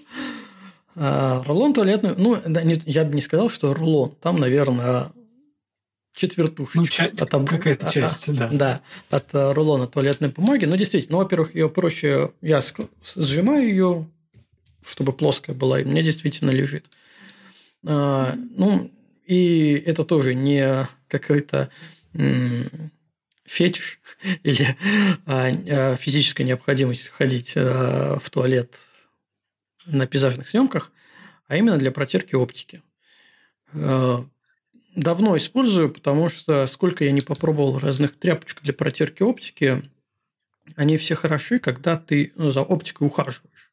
Допустим, ее почистил, и необходимо тебе протереть в реальных боевых условиях, когда у тебя какая-нибудь морось, э, накрапывает дождь не сильный, а капли попадают на линзу, э, либо идет туман, и тебе нужно линзу протирать, э, то вот все эти тряпочки очень быстро намокают. И, во-первых, они изначально не так хорошо впитывают влагу, а во-вторых, они сами физически намокают, и просто ты не можешь убрать воду с объектива, с линзы. А, и тут э, лучшим решением, я во всяком случае пока не нашел, но лучшим решением, чем туалетная бумага, я не вижу. Она впитывает замечательно, быстро, экологически. Даже если ты ее выкинул, уронил на землю, ничего страшного в этом нету. А, быстро разложится. Но самое главное, конечно, то, что она очень быстро и легко впитывает. То, что оно возможно, да даже невозможно, а может оставлять после себя ворсинки какие-то, на качество фотографии в большинстве случаев это не влияет. Опять же, вот эта вот ситуация, про которую мы вначале говорили, снять или не снять, да, то есть снять с какими-то ворсинками на передней линзе, которые ты никогда даже при обработке не увидишь, либо не снять и сказать, фу, у меня там ворсинки, снимать не буду. Конечно, нужно снять. Да? Поэтому тут, да, я согласен. Спасибо, что напомнили про туалетную бумагу, э, которая, конечно, является большим исходником для огромного количества шуток, зачем она мне нужна. Но у меня действительно всегда лежит в рюкзаке а, туалетная бумага. И, опять же, плюсом ее можно использовать по назначению, если приспичить. Ну, конечно. Слушай, а вот э, я считаю, что самая классная штука, которую можно найти в моем рюкзаке, в твоем, кстати, тоже, а, это Pluto триггер. Согласен? Не выкладываю, да. Не выкладываю, лежит всегда. Выкладываю mm-hmm. только, чтобы зарядить. Чтобы зарядить, да. А, кстати говоря, в первое время я очень, э, когда вот использовал его, а, постоянно забывал его отключить. Вот просто ну, забываешь ну, там... пере... да, рычажок этот подвинуть, и все. К следующей съемке он у тебя разряд. Ну, тут уже еще такая ситуация, что, если быть честным, они сделали не очень понятным процесс включения очень выключения. Да. Очевидно, да. Да. Им бы сделать какой-нибудь маленький постоянный диод, который сигнализирует, что он у тебя включен в рабочем состоянии. А, у них же вот этот вот большой индикатор, он при включении только мигает, что ты включил, мигнет. Ну, вот, а потом он, он в выключенном состоянии. А, и когда зарядка идет, он показывает. Но вот не хватает диода, сигнализирующего, что он включенный, остался. Это да. Ну, тут э, из двух зол надо выбирать внимательность. Mm-hmm. Совсем не уследишь. Да, надо аккуратно. Мало того, он в рюкзаке еще может сам, в принципе, как-то а, соприкоснуться с какими-то другими вещами и включиться, а тоже за этим не уследишь. А благо для съемки достаточно его 15 минут зарядить от пауэрбанка, этого тебе точно хватит. Поэтому я сильно не переживаю по этому поводу. Да, я стал держать его в мешочке, который был в комплекте, и таким образом он ни, ни к чему не прикасается. У меня, у меня тоже в мешочке он лежит, но я из этого мешочка еще достаю частенько кабель, который идет в комплекте, потому что у меня этот кабель подходит к астротрекеру. С астротрекером mm-hmm. кабель в комплекте не идет, у меня один кабель на два устройства. Я поэтому могу использовать и там, и там. Ну и, собственно, использую. С астротрекером, кстати, тоже определенно есть проблема. В плотно набитом рюкзаке он тоже может включиться и посадить батарейки. Это не очень приятно, благо там батарейки пальчиковые, поэтому... Но я не ношу с собой. Вот запас батарейки с собой не ношу. Нет, у меня есть запас за батарейку, у меня в рюкзаке, в большом вещевом, мы-то как-то уже далеко ушли от наших тем. Ну ладно, еще расскажу э, историю. У меня э, в рюкзаке большом вещевом есть отдельная такая сумка, ну, сегментирована, когда ты вещи раскладываешь по таким маленьким сумочкам, с зарядками. И там, кроме всего прочего, есть батарейки. 3А, 2А, ну и всякая э, мелочь, которая вот именно для зарядок нужна. У меня даже комплект отверток там лежит. Вот, поэтому если не в поле, а, то как минимум с собой у меня э, батарейки присутствуют дополнительные. Вот, но это уже про, про другой рюкзак. Так, угу. ну что, может, мы итоги будем подводить? сегодняшнего подкаста? Э, да, почему бы и нет? Потому что, вот опять же повторюсь, не зря мы так обозвали этот выпуск. Понести может куда угодно. Да, потому что нас уже отнесло от очередной темы. Но я думаю, мы кратко подытожим. Конкретно свое мнение озвучу. Если говорить о покупке БУ фототехники, а, ничего страшного нету. А, гарантия, тем более в текущих условиях, никем не гарантируется. А, можно нарваться на брак, можно нарваться на обман, но в общем и целом техника, в моем понимании, это довольно крепкий орешек, чтобы, его, чтобы ее испортить. Но и при определенной доле внимательности осторожности покупать БУ технику я в этом не вижу проблем, но лично у меня с самой техникой не сложилось при том, что я активно использую тот же Алиэкспресс, но вот именно как бы у технику не сложилось. Хотя, вот я сейчас вспомнил, у меня, бэушный, э, у меня есть бэушный фотоаппарат, э, и это Fujifilm X-E1 моей дочери, э, такой в формате дальномерки, очень красивый. Вот он, он бэушный куплен. И он, кстати, куплен на Авито. Вот я вспомнил, да, все-таки, что я покупал. Но моя личная техника, она новая. Была когда-то куплена новая. А про старые объективы, некрофилию я не очень люблю, но если она подходит под задачи определенные, а, почему бы и не да. Можно использовать, но лично я не нахожу. Мне хватает китайских объективов, с которыми я побаловался. Я вижу разницу в разрешающей способности этих объективов а, и насколько круче новые современные линзы. А, мне этого достаточно. Возможно, я занимаюсь слишком технической фотографией для того, чтобы обращать внимание на старые. При этом в пленке, ну, у меня, естественно, все, все старое. Оригиналы и аналоги. Да, вот мы немного не зацепили эту тему, именно про аналогов поговорить. Опять же, все зависит от задач. Аналоги или оригиналы, я за оригиналы в большинстве случаев. А, при этом вот всякие штучки, которые на Алиэкспрессе, я с большей долей вероятностью возьму аналог. А, ну, банальный пример – фотофонари. Есть фотофонари, которые прям фотофонари тебе гарантируют а, цветовую температуру определенную, либо они есть со встроенными фильтрами цветовыми, которые тоже гарантируют тебе цветовую температуру. Но все мои фонари с Алиэкспресса, я не вижу в этом проблем. Абсолютно точно особенно для пейзажа. Вот. Э, Алиэкспресс, Авито, дилер, э, дилеры есть на Алиэкспрессе, это мы все обсудили, здесь тут нечего. Ну и про рюкзаки мы тоже поговорили, поэтому свою часть итогов я, наверное, завершу. Антон, есть что добавить? А, у меня есть что добавить только, наверное, в одном, в одном вопросе про аналоги. А, я, например, э, скептически отношусь к аналогам. А, это фотоаппарат, ну, фото, не фотоаппарат, а объектив. А, лучше я возьму какое-нибудь проверенное что-то, да. А, не буду брать э, непонятный no-name на Алиэкспрессе. И, наверное, все, что можно вставить в камеру. Я не буду брать аналоги. Это аккумуляторы, это флешки. Только оригинал.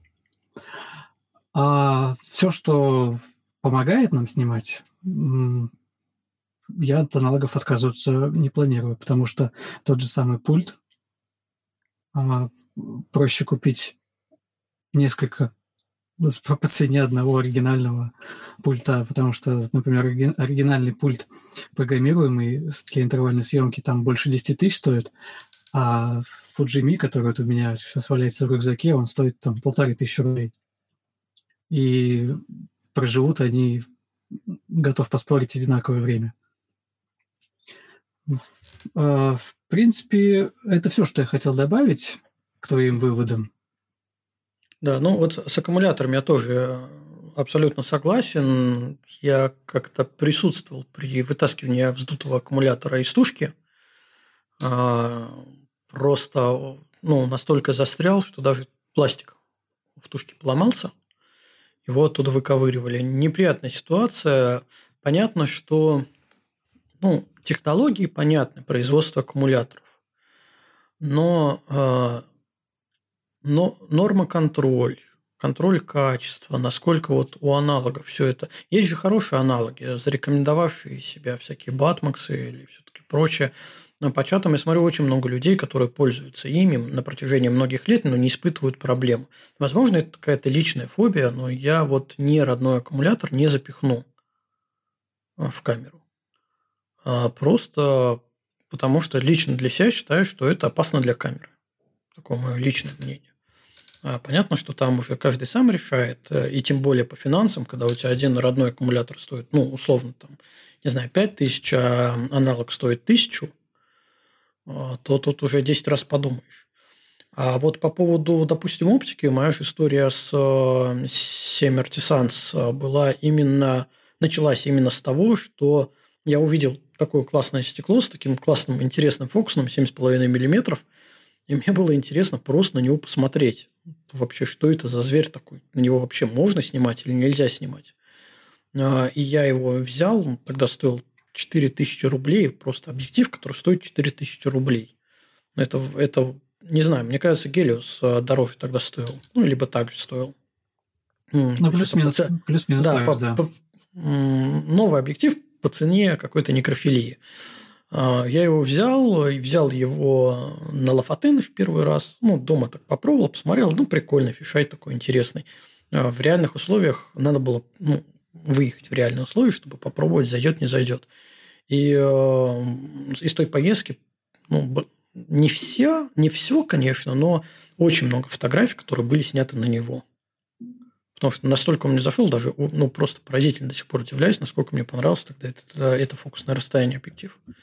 Но вот с, тех, с тех пор у меня вот э, началась эта история с э, Семр сейчас Артисан, э, их второй бренд, который позиционирует как более качественный. Э, я использую.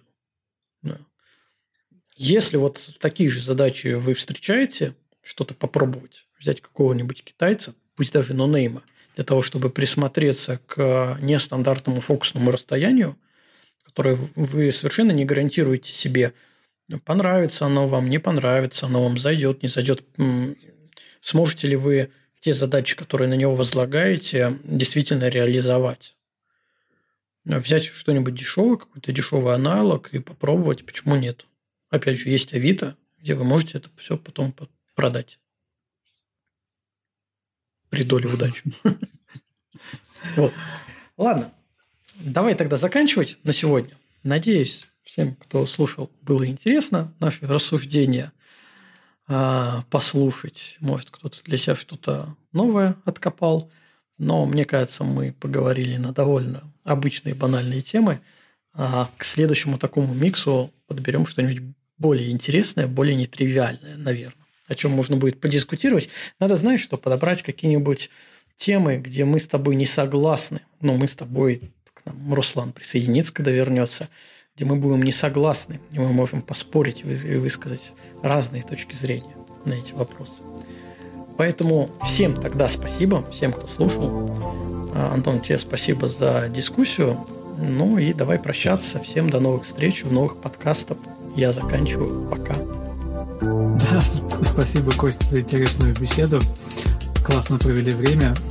Спасибо, что послушали. Всем удачи. Пока.